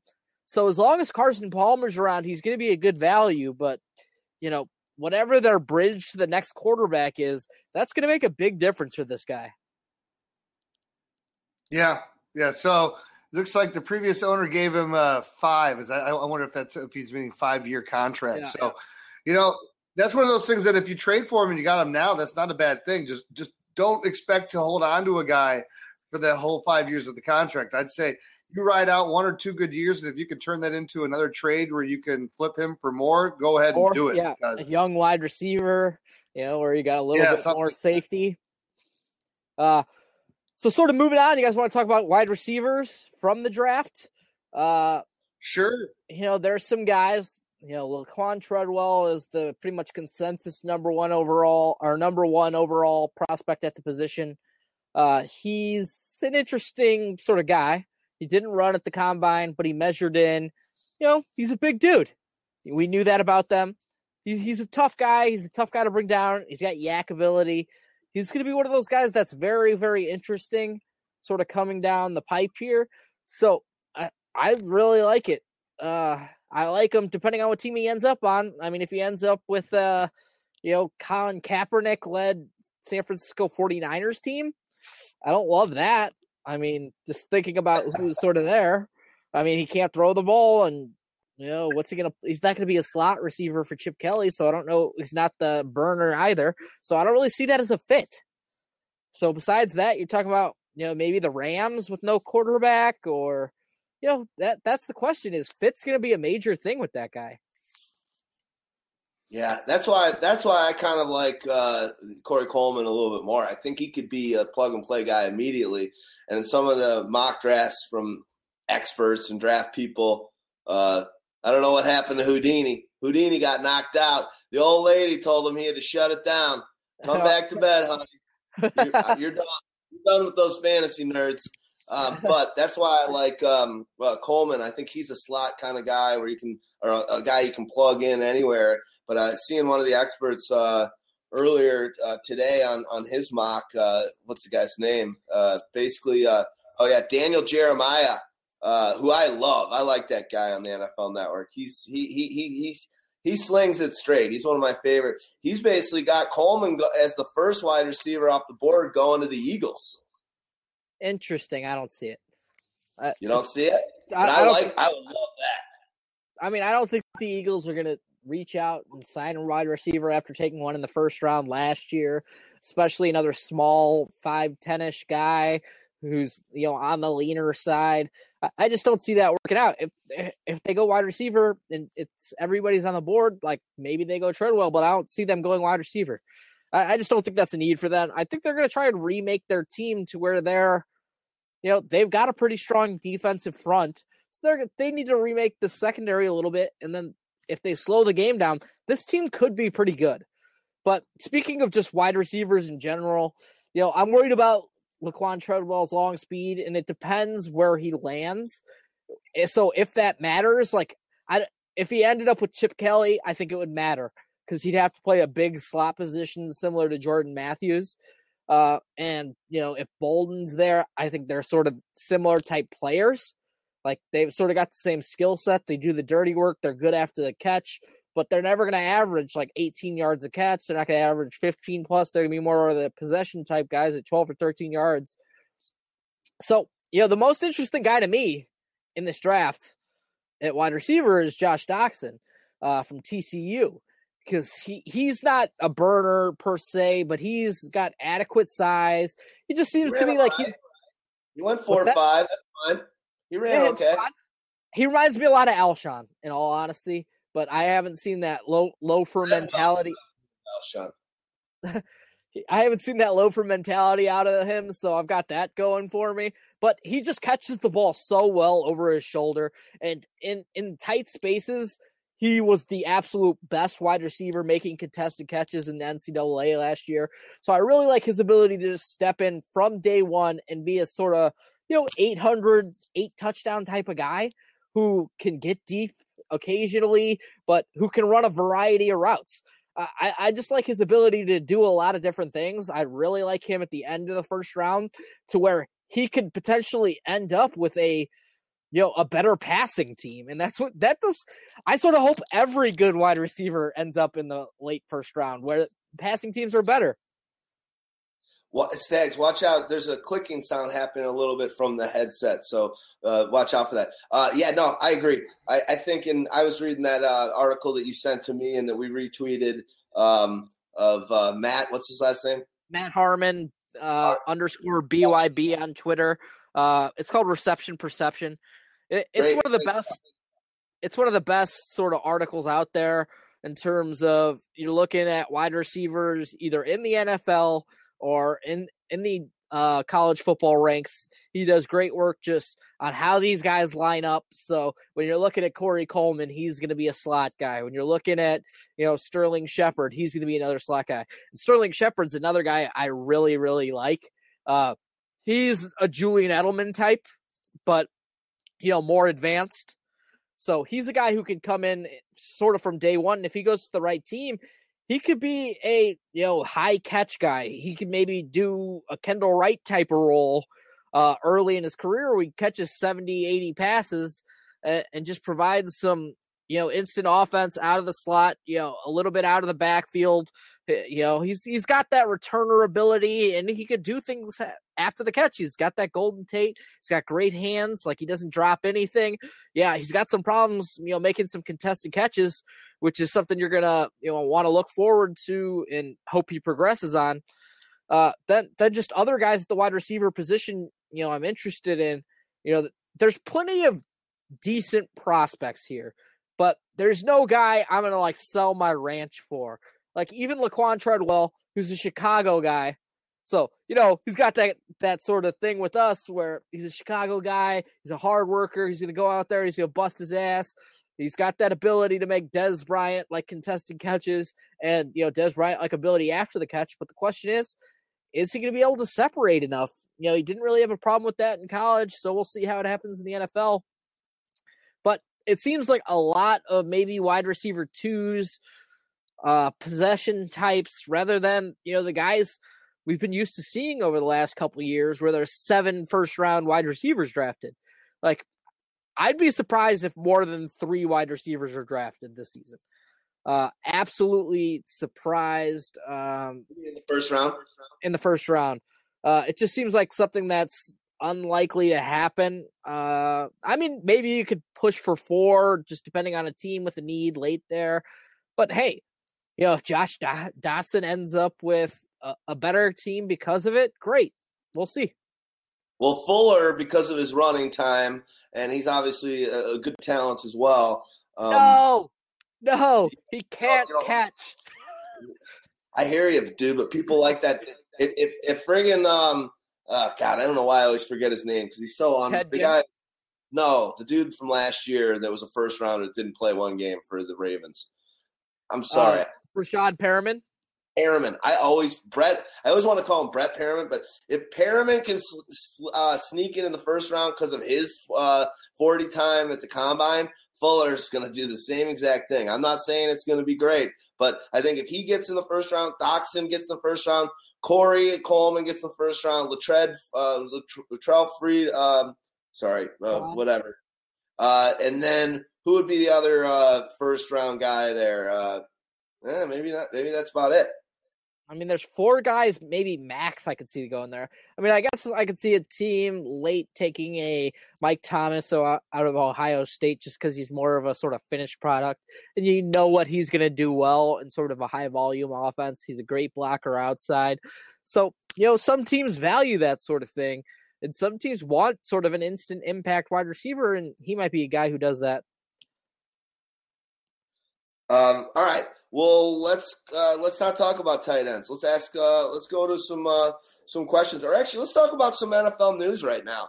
We were talking about Colin Kaepernick earlier. You know, we're actually coming back on our first podcast. Uh, it was nice. We took a little break here.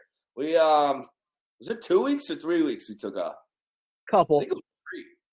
I, I made. I, I thought we were taking two, and I was like, "Yeah, we'll start up again on the second of March." And then I looked like a week later. I'm like, "That's three weeks." Uh, but that was all. That that was good times. We deserved it. What a long season these seasons are, and for us, uh, like you, give you take my hat off to you, Stagg Party. Uh, you know, working your butt off right now on the draft kit. Uh, there's really no off season, so it's great to have some time off. Uh, but some of the news that's been going on over the last three weeks. This week, Kaepernick, right when you thought, right before the combine started, right when you thought that Chip Kelly was talking, saying, "Hey, I like his uh, skill set. I like the ability." Kaepernick comes out and says, "Hey, I want to be traded." His agent came out and said, "Hey, 49ers, Kaepernick wants we want permission to be able to talk to somebody else." And what I was reading is the fact that Chip Kelly, people that know Chip Kelly, was never a fan of Ka- Kaepernick, and this agent knew it, and Kaepernick knew it. So they're trying to figure out a new situation. Do you think there's anything there with some of the talk that maybe the Texans would want him? There's been talk that that the Broncos want him. There's talk that what what do you think can happen there? I know you're not the biggest Kaepernick fan, but do you think he's staying put, or is he heading to a team that's actually got a good situation for him?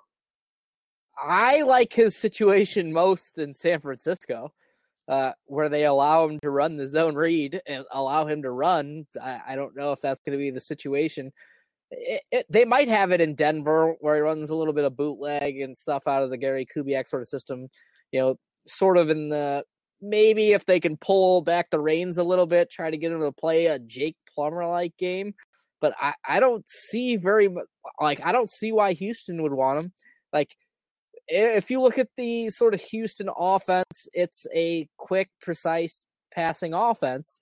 Uh, and Kaepernick has one of the slowest deliveries out there and is just not an accurate passer. So it just doesn't seem to be a fit for me. Uh, you know, just in terms of pure pure fantasy goodness, you're thinking Chip Kelly running a you know Darren Thomas, Marcus Mariota style Oregon offense out there is going to be a better fit for Kaepernick than anything. Somebody's got to play to Kaepernick's strengths. Uh, and when you know Jim Harbaugh left, and they used to do that a little bit more than they did you know last year.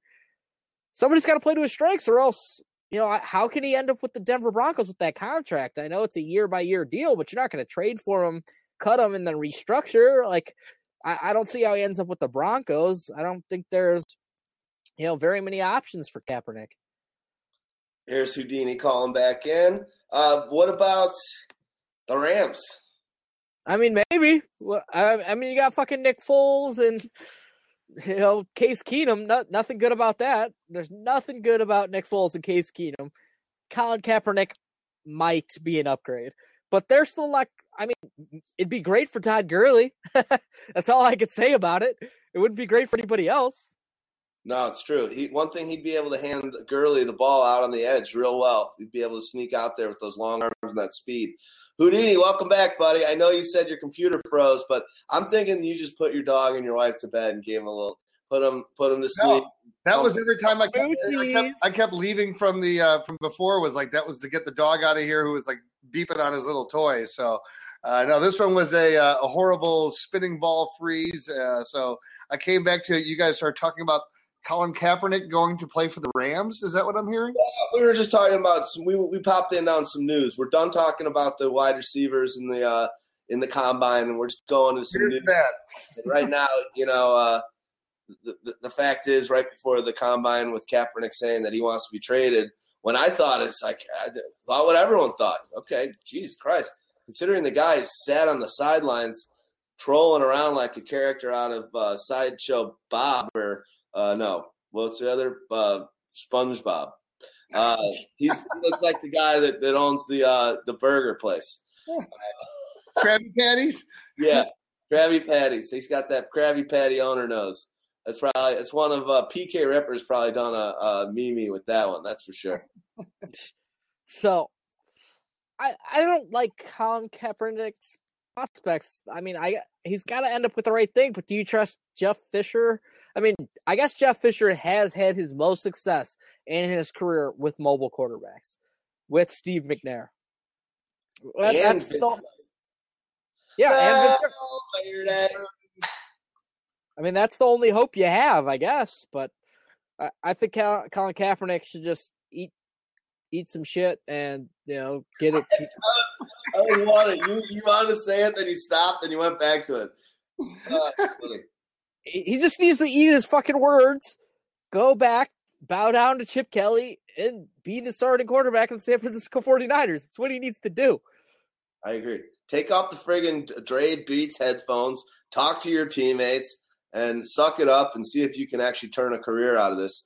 Because, in my opinion, before oh god before they had to do that uh, in the super bowl if he had run the ball on that first down play he would have scored a touchdown to the left. He would be a Super Bowl champion, and everything would have been different. But instead, the stupid idiot threw a dumb pass and then went twice. Uh, I'm done with it. I'm a 40. I was after that. He just had to run it. It was so open. It was so open. Just run it. You're a running quarterback. You Let, us hit these mailbag questions. Here's the only difference you would get, though. The only difference is that we would be saying now Colin Kaepernick is a, another one of these among the the the one time uh, quarterbacks to win a Super Bowl who were not a good quarterback. Hello, Trent Dilfer. I don't disagree with that. Or it'd be like a Len Bias story. Colin Kaepernick died of cocaine the night of celebrating after the Super Bowl win. So maybe so maybe losing was the best thing that ever happened to him. True. Not the best thing that happened to me as a Niner fan. And my wallet as being in Vegas watching the game and putting a crap load of money on it. Oops. All right, what else we got? Should we? Uh, let me ask a question here from Facebook. Let's, let's hit the mailbag. Let's hit a mailbag. Mail mail time. What, what else so do we call it? Need them saddlebags? What's that? Nothing. Just an Ace Ventura line. I, I just want to turn my heat back on. You know, it's kind of cold out here. Oh, yeah, and you're ugly. Uh, Jared Tabor. All right, that's our boy. We're going in here, and he says, What do you think is Arian Foster's fantasy outlook for this coming year? I drafted him last year in the fourth round of a keeper league last season. I'm very weak at running back, and my only other potential running back keeper would be someone who everyone just loves sarcasm CJ Anderson. CJ would be a 14th round keeper if I chose to keep him. I am no doubt keeping CJ Anderson over Arian Foster. Like there there's not a question in my mind. Like I'd much rather throw a 14th round lotto ticket at the wall than a fourth round one who might not even be on the Texans by the time the show is over. Like uh, what about Derrick ti- Henry? Derrick Henry, they're saying that, that the Broncos might like him. Some of the mock drafts I'm seeing, I'm seeing Henry going to the Broncos. I'd still prefer CJ Anderson as a halftime play in a 14th round pick to Arian Foster coming off an Achilles, and he might not even have, have a team to play for next week. I, who knows where Arian Foster is going to be? Like the fourth round value, 14th value. I could take a guy in the 14th value who's going to have a lot less value than CJ Anderson. And even if CJ Anderson is just the passing game back, he is a men- more just pure value standpoint. I- I've got to go CJ Anderson. Well, you're 100% correct, Stags. 14th round versus the fourth round is, is one thing. And the other thing is that we're not talking Arian Foster of four years ago or five years ago. We're talking Arian Foster of this current vintage, which is constantly injured, um, putting up great points when he's in games, but is unable to string together usually about more than five or six games at this point in time. So I, I don't. I, I don't. I don't look at it as any question. You're still going to have better upside with C.J. Anderson. Look what he was doing at the end of the season last year. Uh, once Ronnie Hillman became completely ineffective, uh, he went from averaging being a guy that was averaging about you know three three point one yards a carry to being averaging almost six yards a carry, and all this was you know they just weren't giving him the ball enough. Then as we get into the playoffs, and as we talked to what they were going to need to do in the Super Bowl against a tough Carolina team, they gave him the ball 20 times. He basically was the offensive MVP of that team.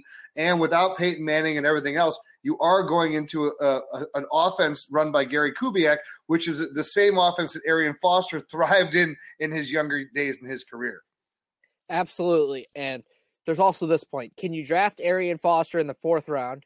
Can you draft CJ Anderson in the 14th? No. Because one of those is going to happen and the other one's not. So that that's the way I go.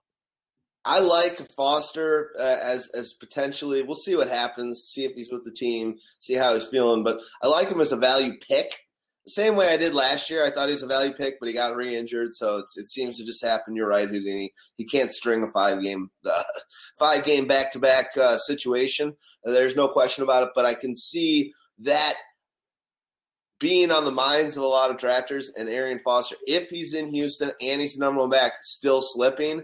And again, I'll I'll take I'll take it I'll take I'll roll the dice on him in the in the fourth, fifth, sixth round. I know that's crazy, and just say, give me five games, give me six games, give me seven games, because when he's in there, he's he's a stud, but he's not going to play a whole season for you, and that's fine.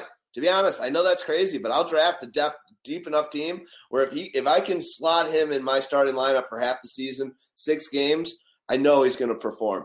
I, I don't. I, I agree with you, but I don't think you're grabbing him in the fourth round. I, I, I would say that you know at this point in time, you got to look at him as a late fifth, sixth round pick. At that point in time, that's where I would take him in the fourth round. I don't think anyone. I think he's going to go later. If I said I would take him in the fourth round, I don't. I, I'm not. That would be basically my running back one. I don't want to be my running back one, but I think he slides. I think he slides. Last year I drafted him, I think, in the sixth round in one one league, but that's because he was not coming back at the beginning of this. What did he miss the first five games or something last year? Yeah. Had that Uh, hamstring injury. So, I mean, it's a torn Achilles. That's a serious injury. He's a pain in the ass, but he's a, he's Alshon Jeffery. When he plays, he's sick. When he doesn't, he he, he's he's he's he's what you would think. Yep. On to the next one. Um. Okay, let's go to the next question. Boom. All right, we're going here. All right, we got some good stuff here. We might have already answered some of this stuff, but this is Abdullah Al Latif, our boy, Facebook. Thanks, homie, for answering asking this question. He says, um, we, we already talked about this, but let's quickly go through it again. Um, Ezekiel Elliott, if he lands with an ideal team, where's he the bell cow? Uh, what's an idea around ideal round to take him? Ideal, the fifteenth. Yeah, right. I, I mean, What, what's an idea of a round that he would be taken in? I guess. I, I think it'll be the third round if he ends up with Dallas or so. But I mean, the thing is, we got to see what the ADP turns out to be. Because I, if he ends up with Dallas, I will rank him running back nine or you know running back ten, right in that range. That's where he will start for me. And it might be too low, but I haven't seen him play it down in the NFL, and that's as high as that's as big as my ball sack is. What can I say? I, yeah, I think I think the idea right now that I have, well, we'll see if he's if he is going to be a, a, third round, a second, third round type pick. Um, I think it's again, it's it's just too much of a risk uh, to jump that high with a, a rookie guy that you're going to base your team and said that you're basically my number, you're my running back one, unless I went for a running back in the first round. So, but here's what we could do, Houdini. Like just looking at third round running backs like you get to a certain point and it's just ugly. So it's like you get to third round and it's Eddie Lacy. It's so Eddie Lacy or Ezekiel Elliott uh, on the Cowboys. Yeah, or I'll take uh, you know LeSean McCoy. Jordan, I'll take Jordan Matthews for a wide receiver for for three. Thank you very much. That's fine. But I mean, just okay over these names. So we'll play. Who would you rather have? Eddie Lacy or Ezekiel Elliott on the Dallas Cowboys? Elliott.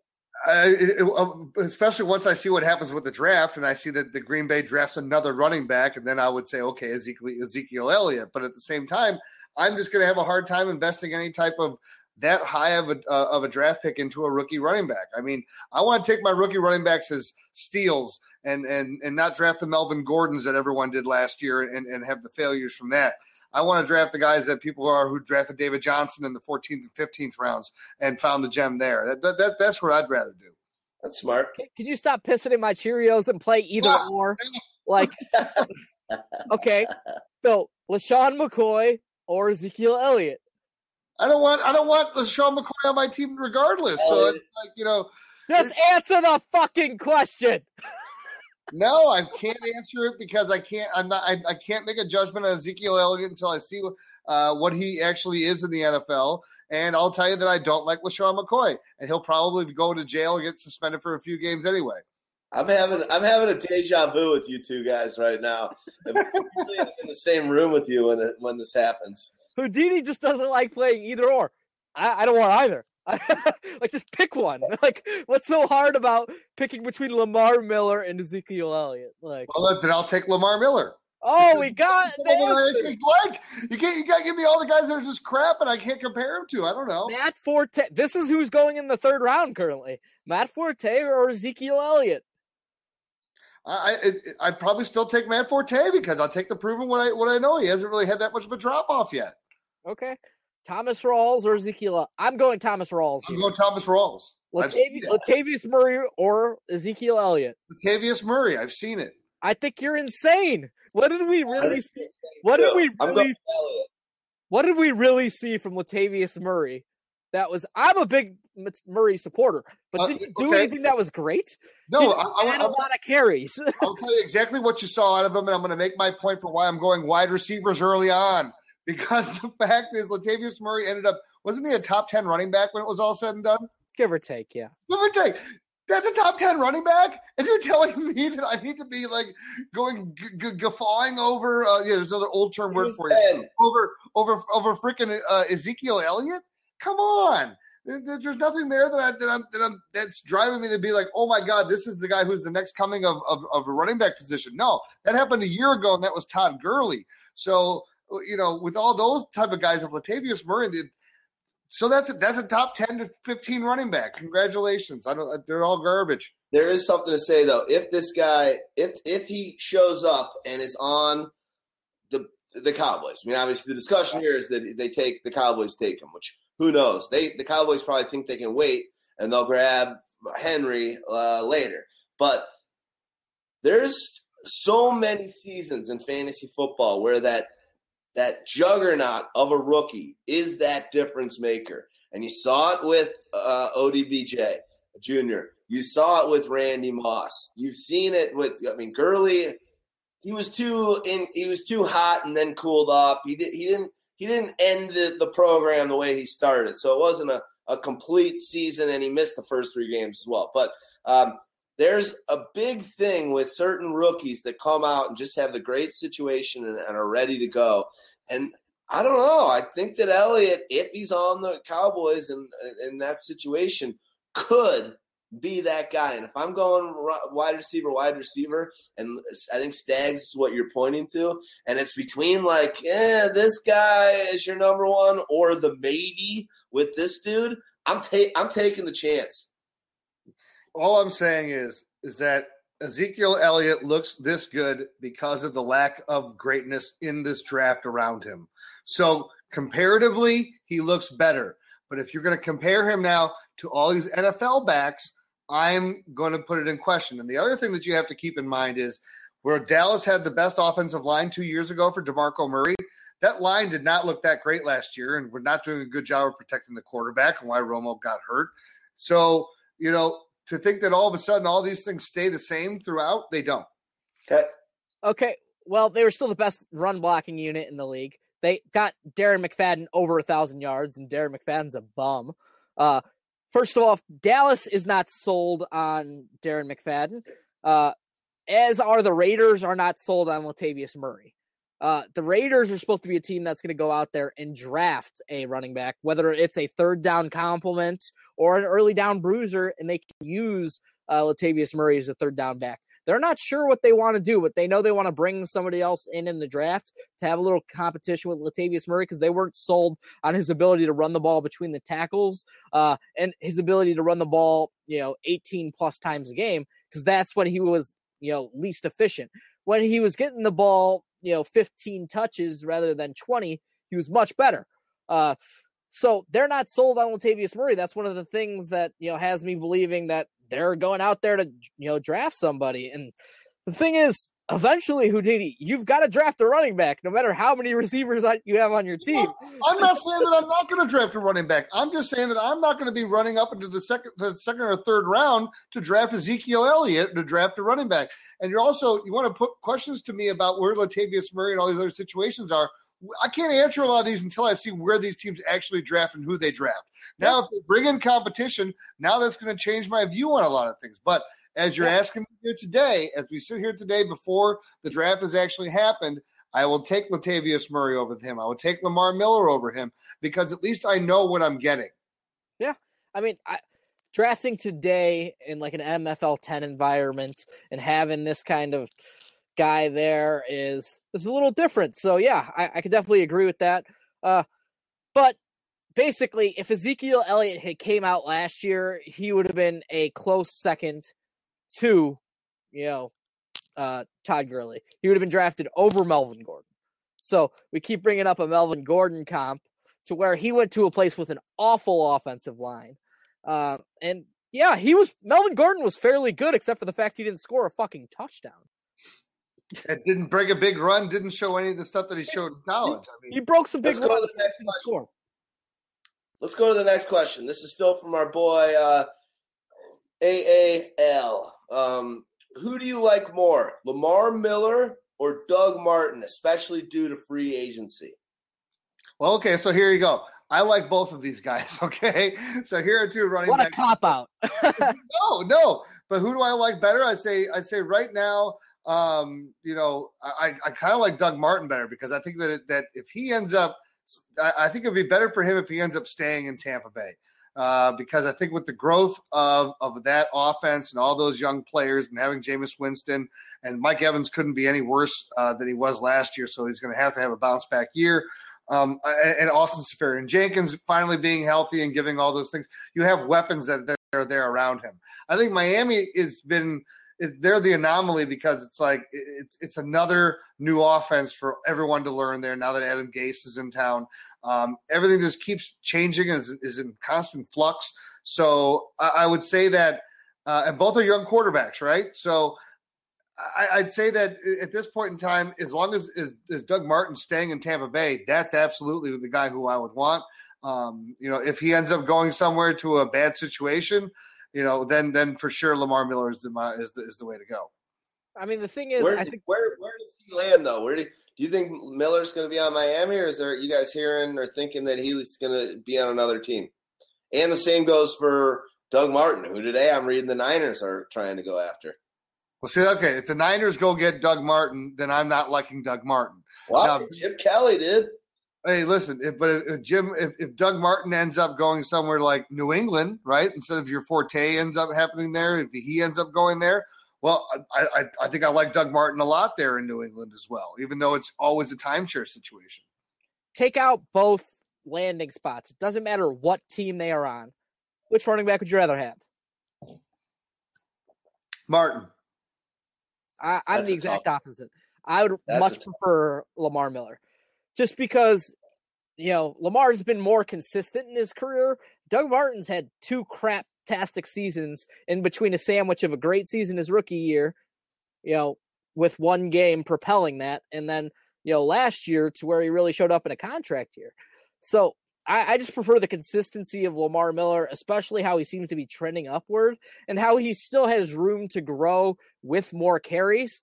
Uh, he's you know, we haven't seen Lamar Miller have a full, you know, type of workload. We haven't seen him have, you know, 300, you know, close touches like Doug Martin has. It, and I just think running the ball, Lamar Miller has a gear that Doug Martin doesn't have. Well, and his ability to sort of find those creases has been, you know, Jay Ajayi is the kid's name. Um, you know, I, I think they're both gone. I think they're both gone. I don't think either of these guys is back. Uh, Tampa Bay had a crap load of money.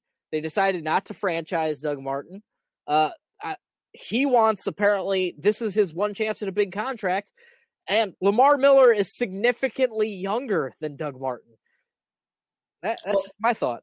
Well, here's the one thing: it's when when you look at the guy, when you say, okay, consistency, right? You're saying, well, look at Lamar Miller's been more consistent.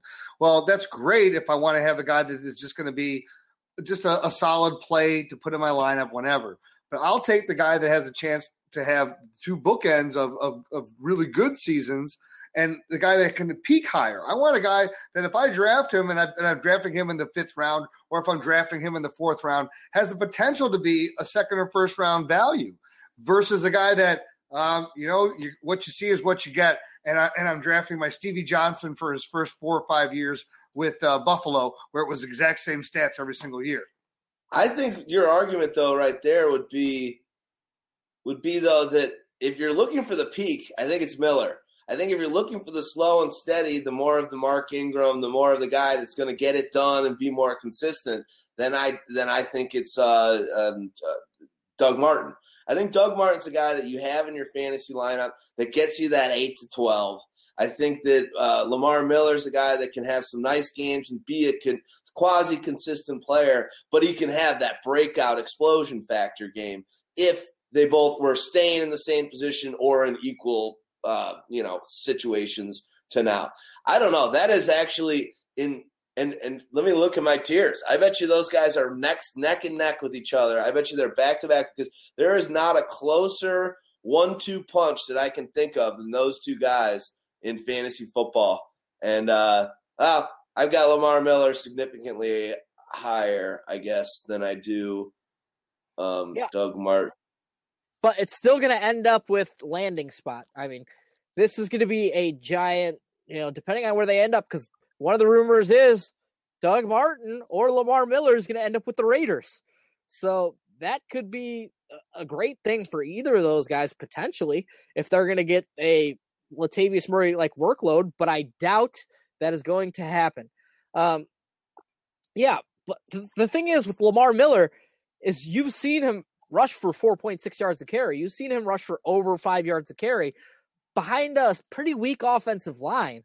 And if he went somewhere where he's going to get 20 touches a game behind a better offensive line, I think the sky's almost the limit for Lamar Miller.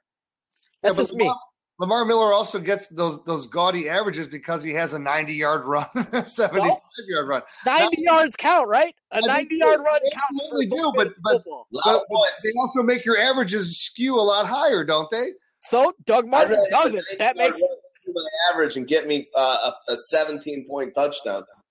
I think the other thing that you got to look at is, is, is let's look at a, a, a closer stat, and I don't have it in front of me. Who had more 20 yard runs last year? uh, You know, because I, I gotta say that's Lamar ups. Miller, but I'll look it up. So you guys keep talking. All right, let's go to another. Uh, let's go to another question. Do we have one? Um, yes. Hold on. Let's go to Twitter. Um, all right. Here's a question from Drunken Barbecue.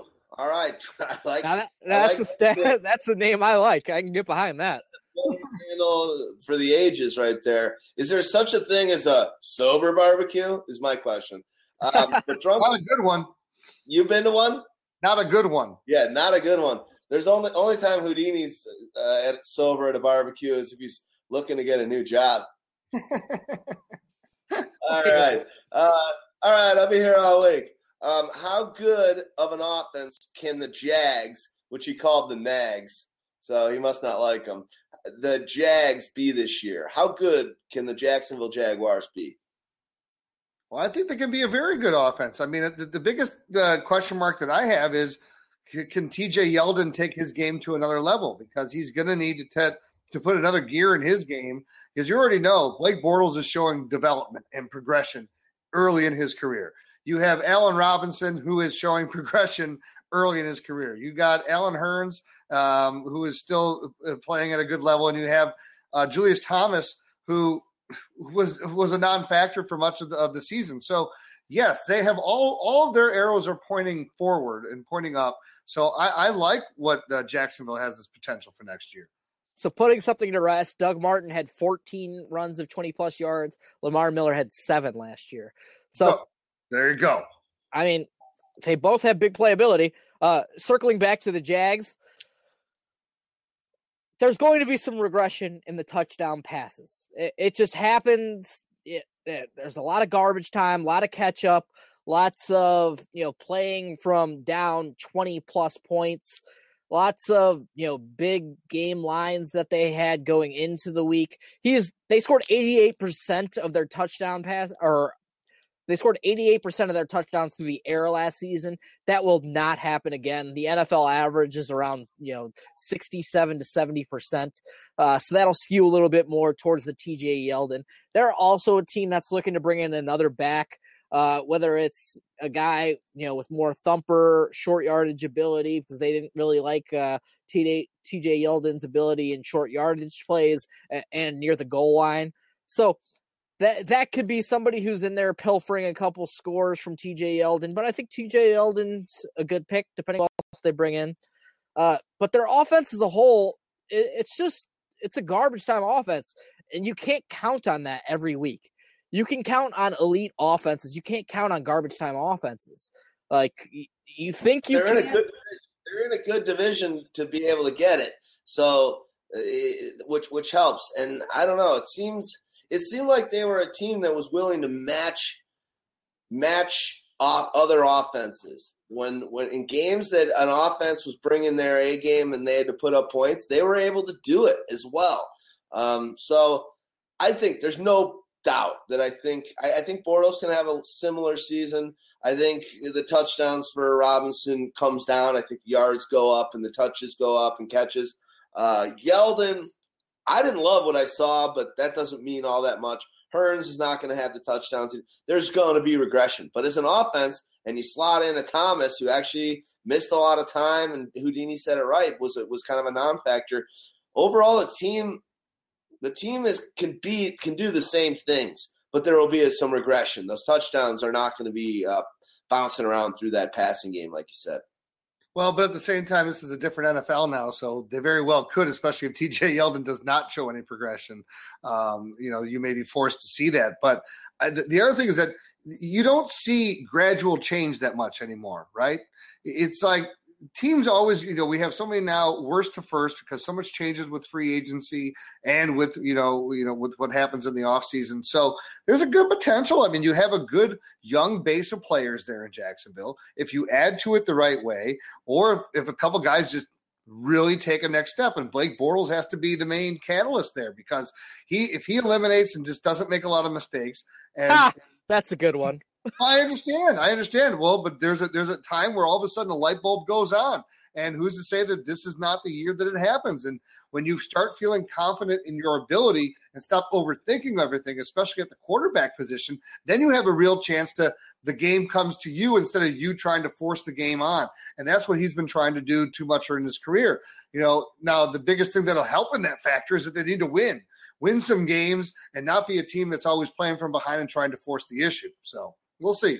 I still think there's, there's a good potential there. I think the one thing in, in you saying adding some of the right pieces to that team, maybe isn't it offensive line? Isn't that what this team? I would go. Anything else? Like let's stock up. If that if that team can build and literally use a lot of their picks on that offensive line and just keep the Bortles and get that situation better and the protection and the offense and, and the running game better, this team could be redonkulous. Let me give let me give a high five to Stags there on my screen. uh, basically, the thing is, Jacksonville's offense wasn't great.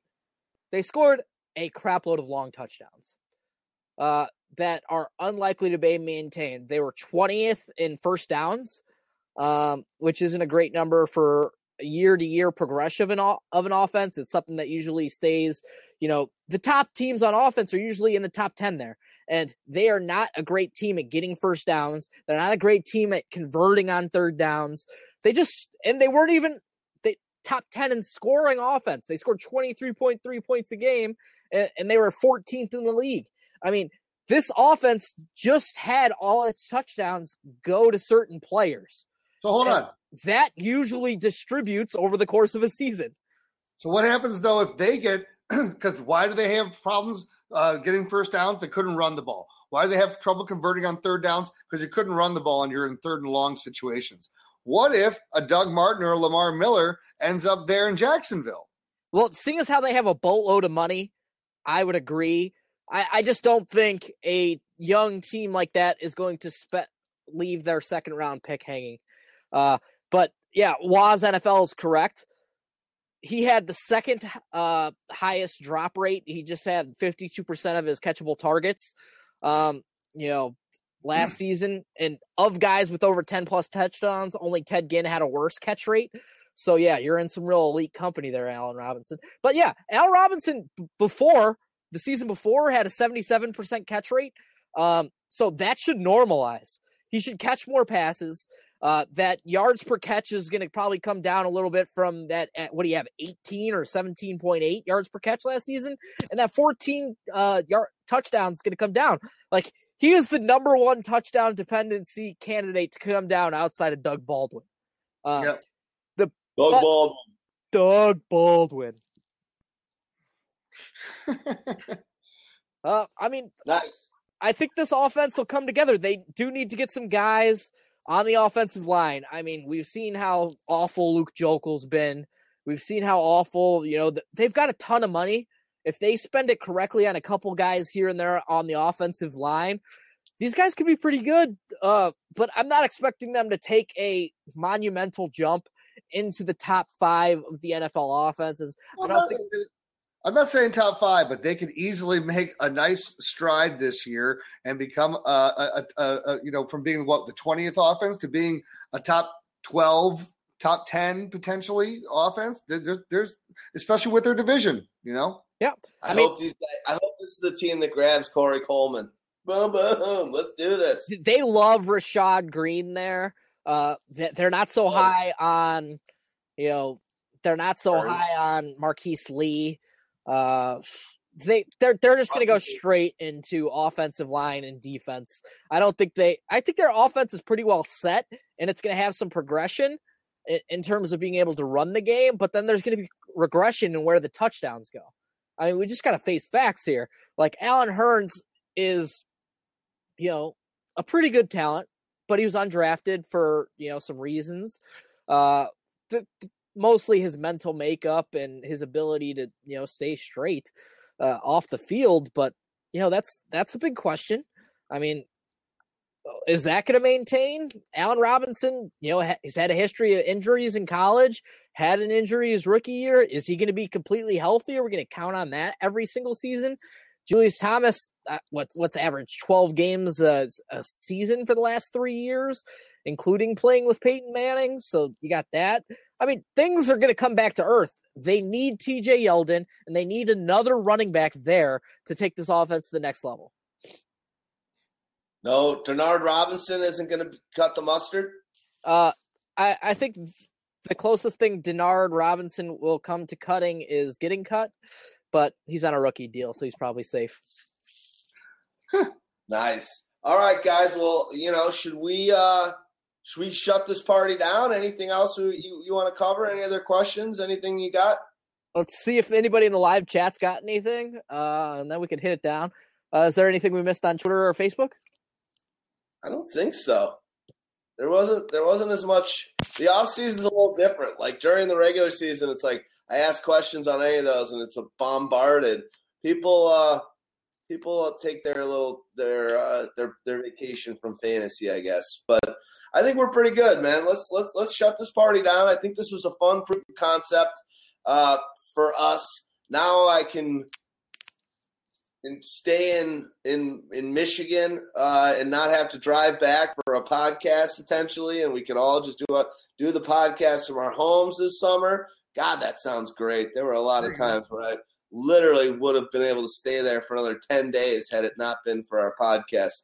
Um, but I think this is an amazing platform for us, uh, and and yes, you do.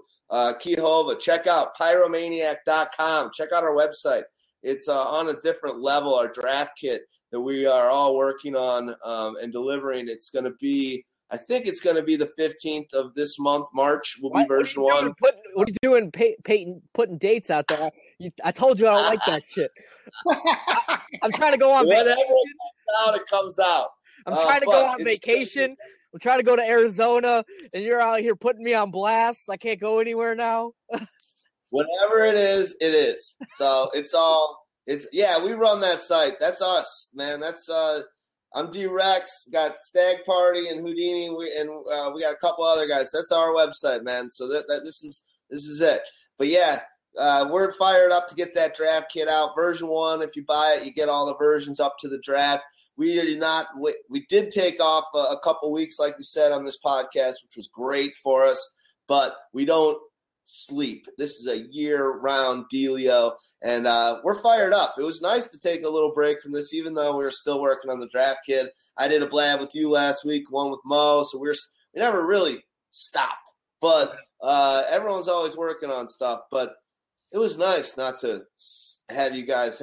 I'm sure it was nice for you not to have to come and do this stuff too. You got to go to on your trip, Deanie, and man, we just don't mess around with this fantasy football stuff. We're super passionate about it.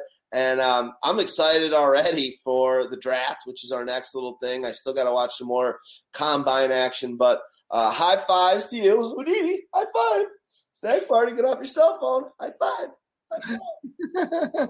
All right, guys. text much love. Shit here. much love. I don't know if I'm gonna uh, decide to do music audio and do kind of what uh, uh, Pyromaniac Mo does, where he kind of talks about the show and then he does his interviews. So we'll see what happens with this, but uh, awesome times. I missed you guys. Let's do it again. We'll be doing blabs again uh, uh, throughout this off season. We'll be doing our Pyro podcast each week. Like I said, there's the Pyro podcast light that Pyromaniac Mo does uh, during the off season. It's a lot of fantasy football talks. Check us out. Subscribe to us um, on iTunes. Pyro, fantasy football fire Pyro podcast subscribe to us here now. If you're watching us right now and you're one of the guys that's on Blab that's checking the show out, thank you very much. But subscribe to us, follow us, do it with Stags, go to us on Twitter. Which is twitter.com forward slash P Y R O M A N, the number one AC. We're having a good time on Facebook. And on that, we are facebook.com forward slash the word pyromaniac. Love you guys. Amen. Winning championships is a year round deal. Let's do this. Out. Later. Have a good one.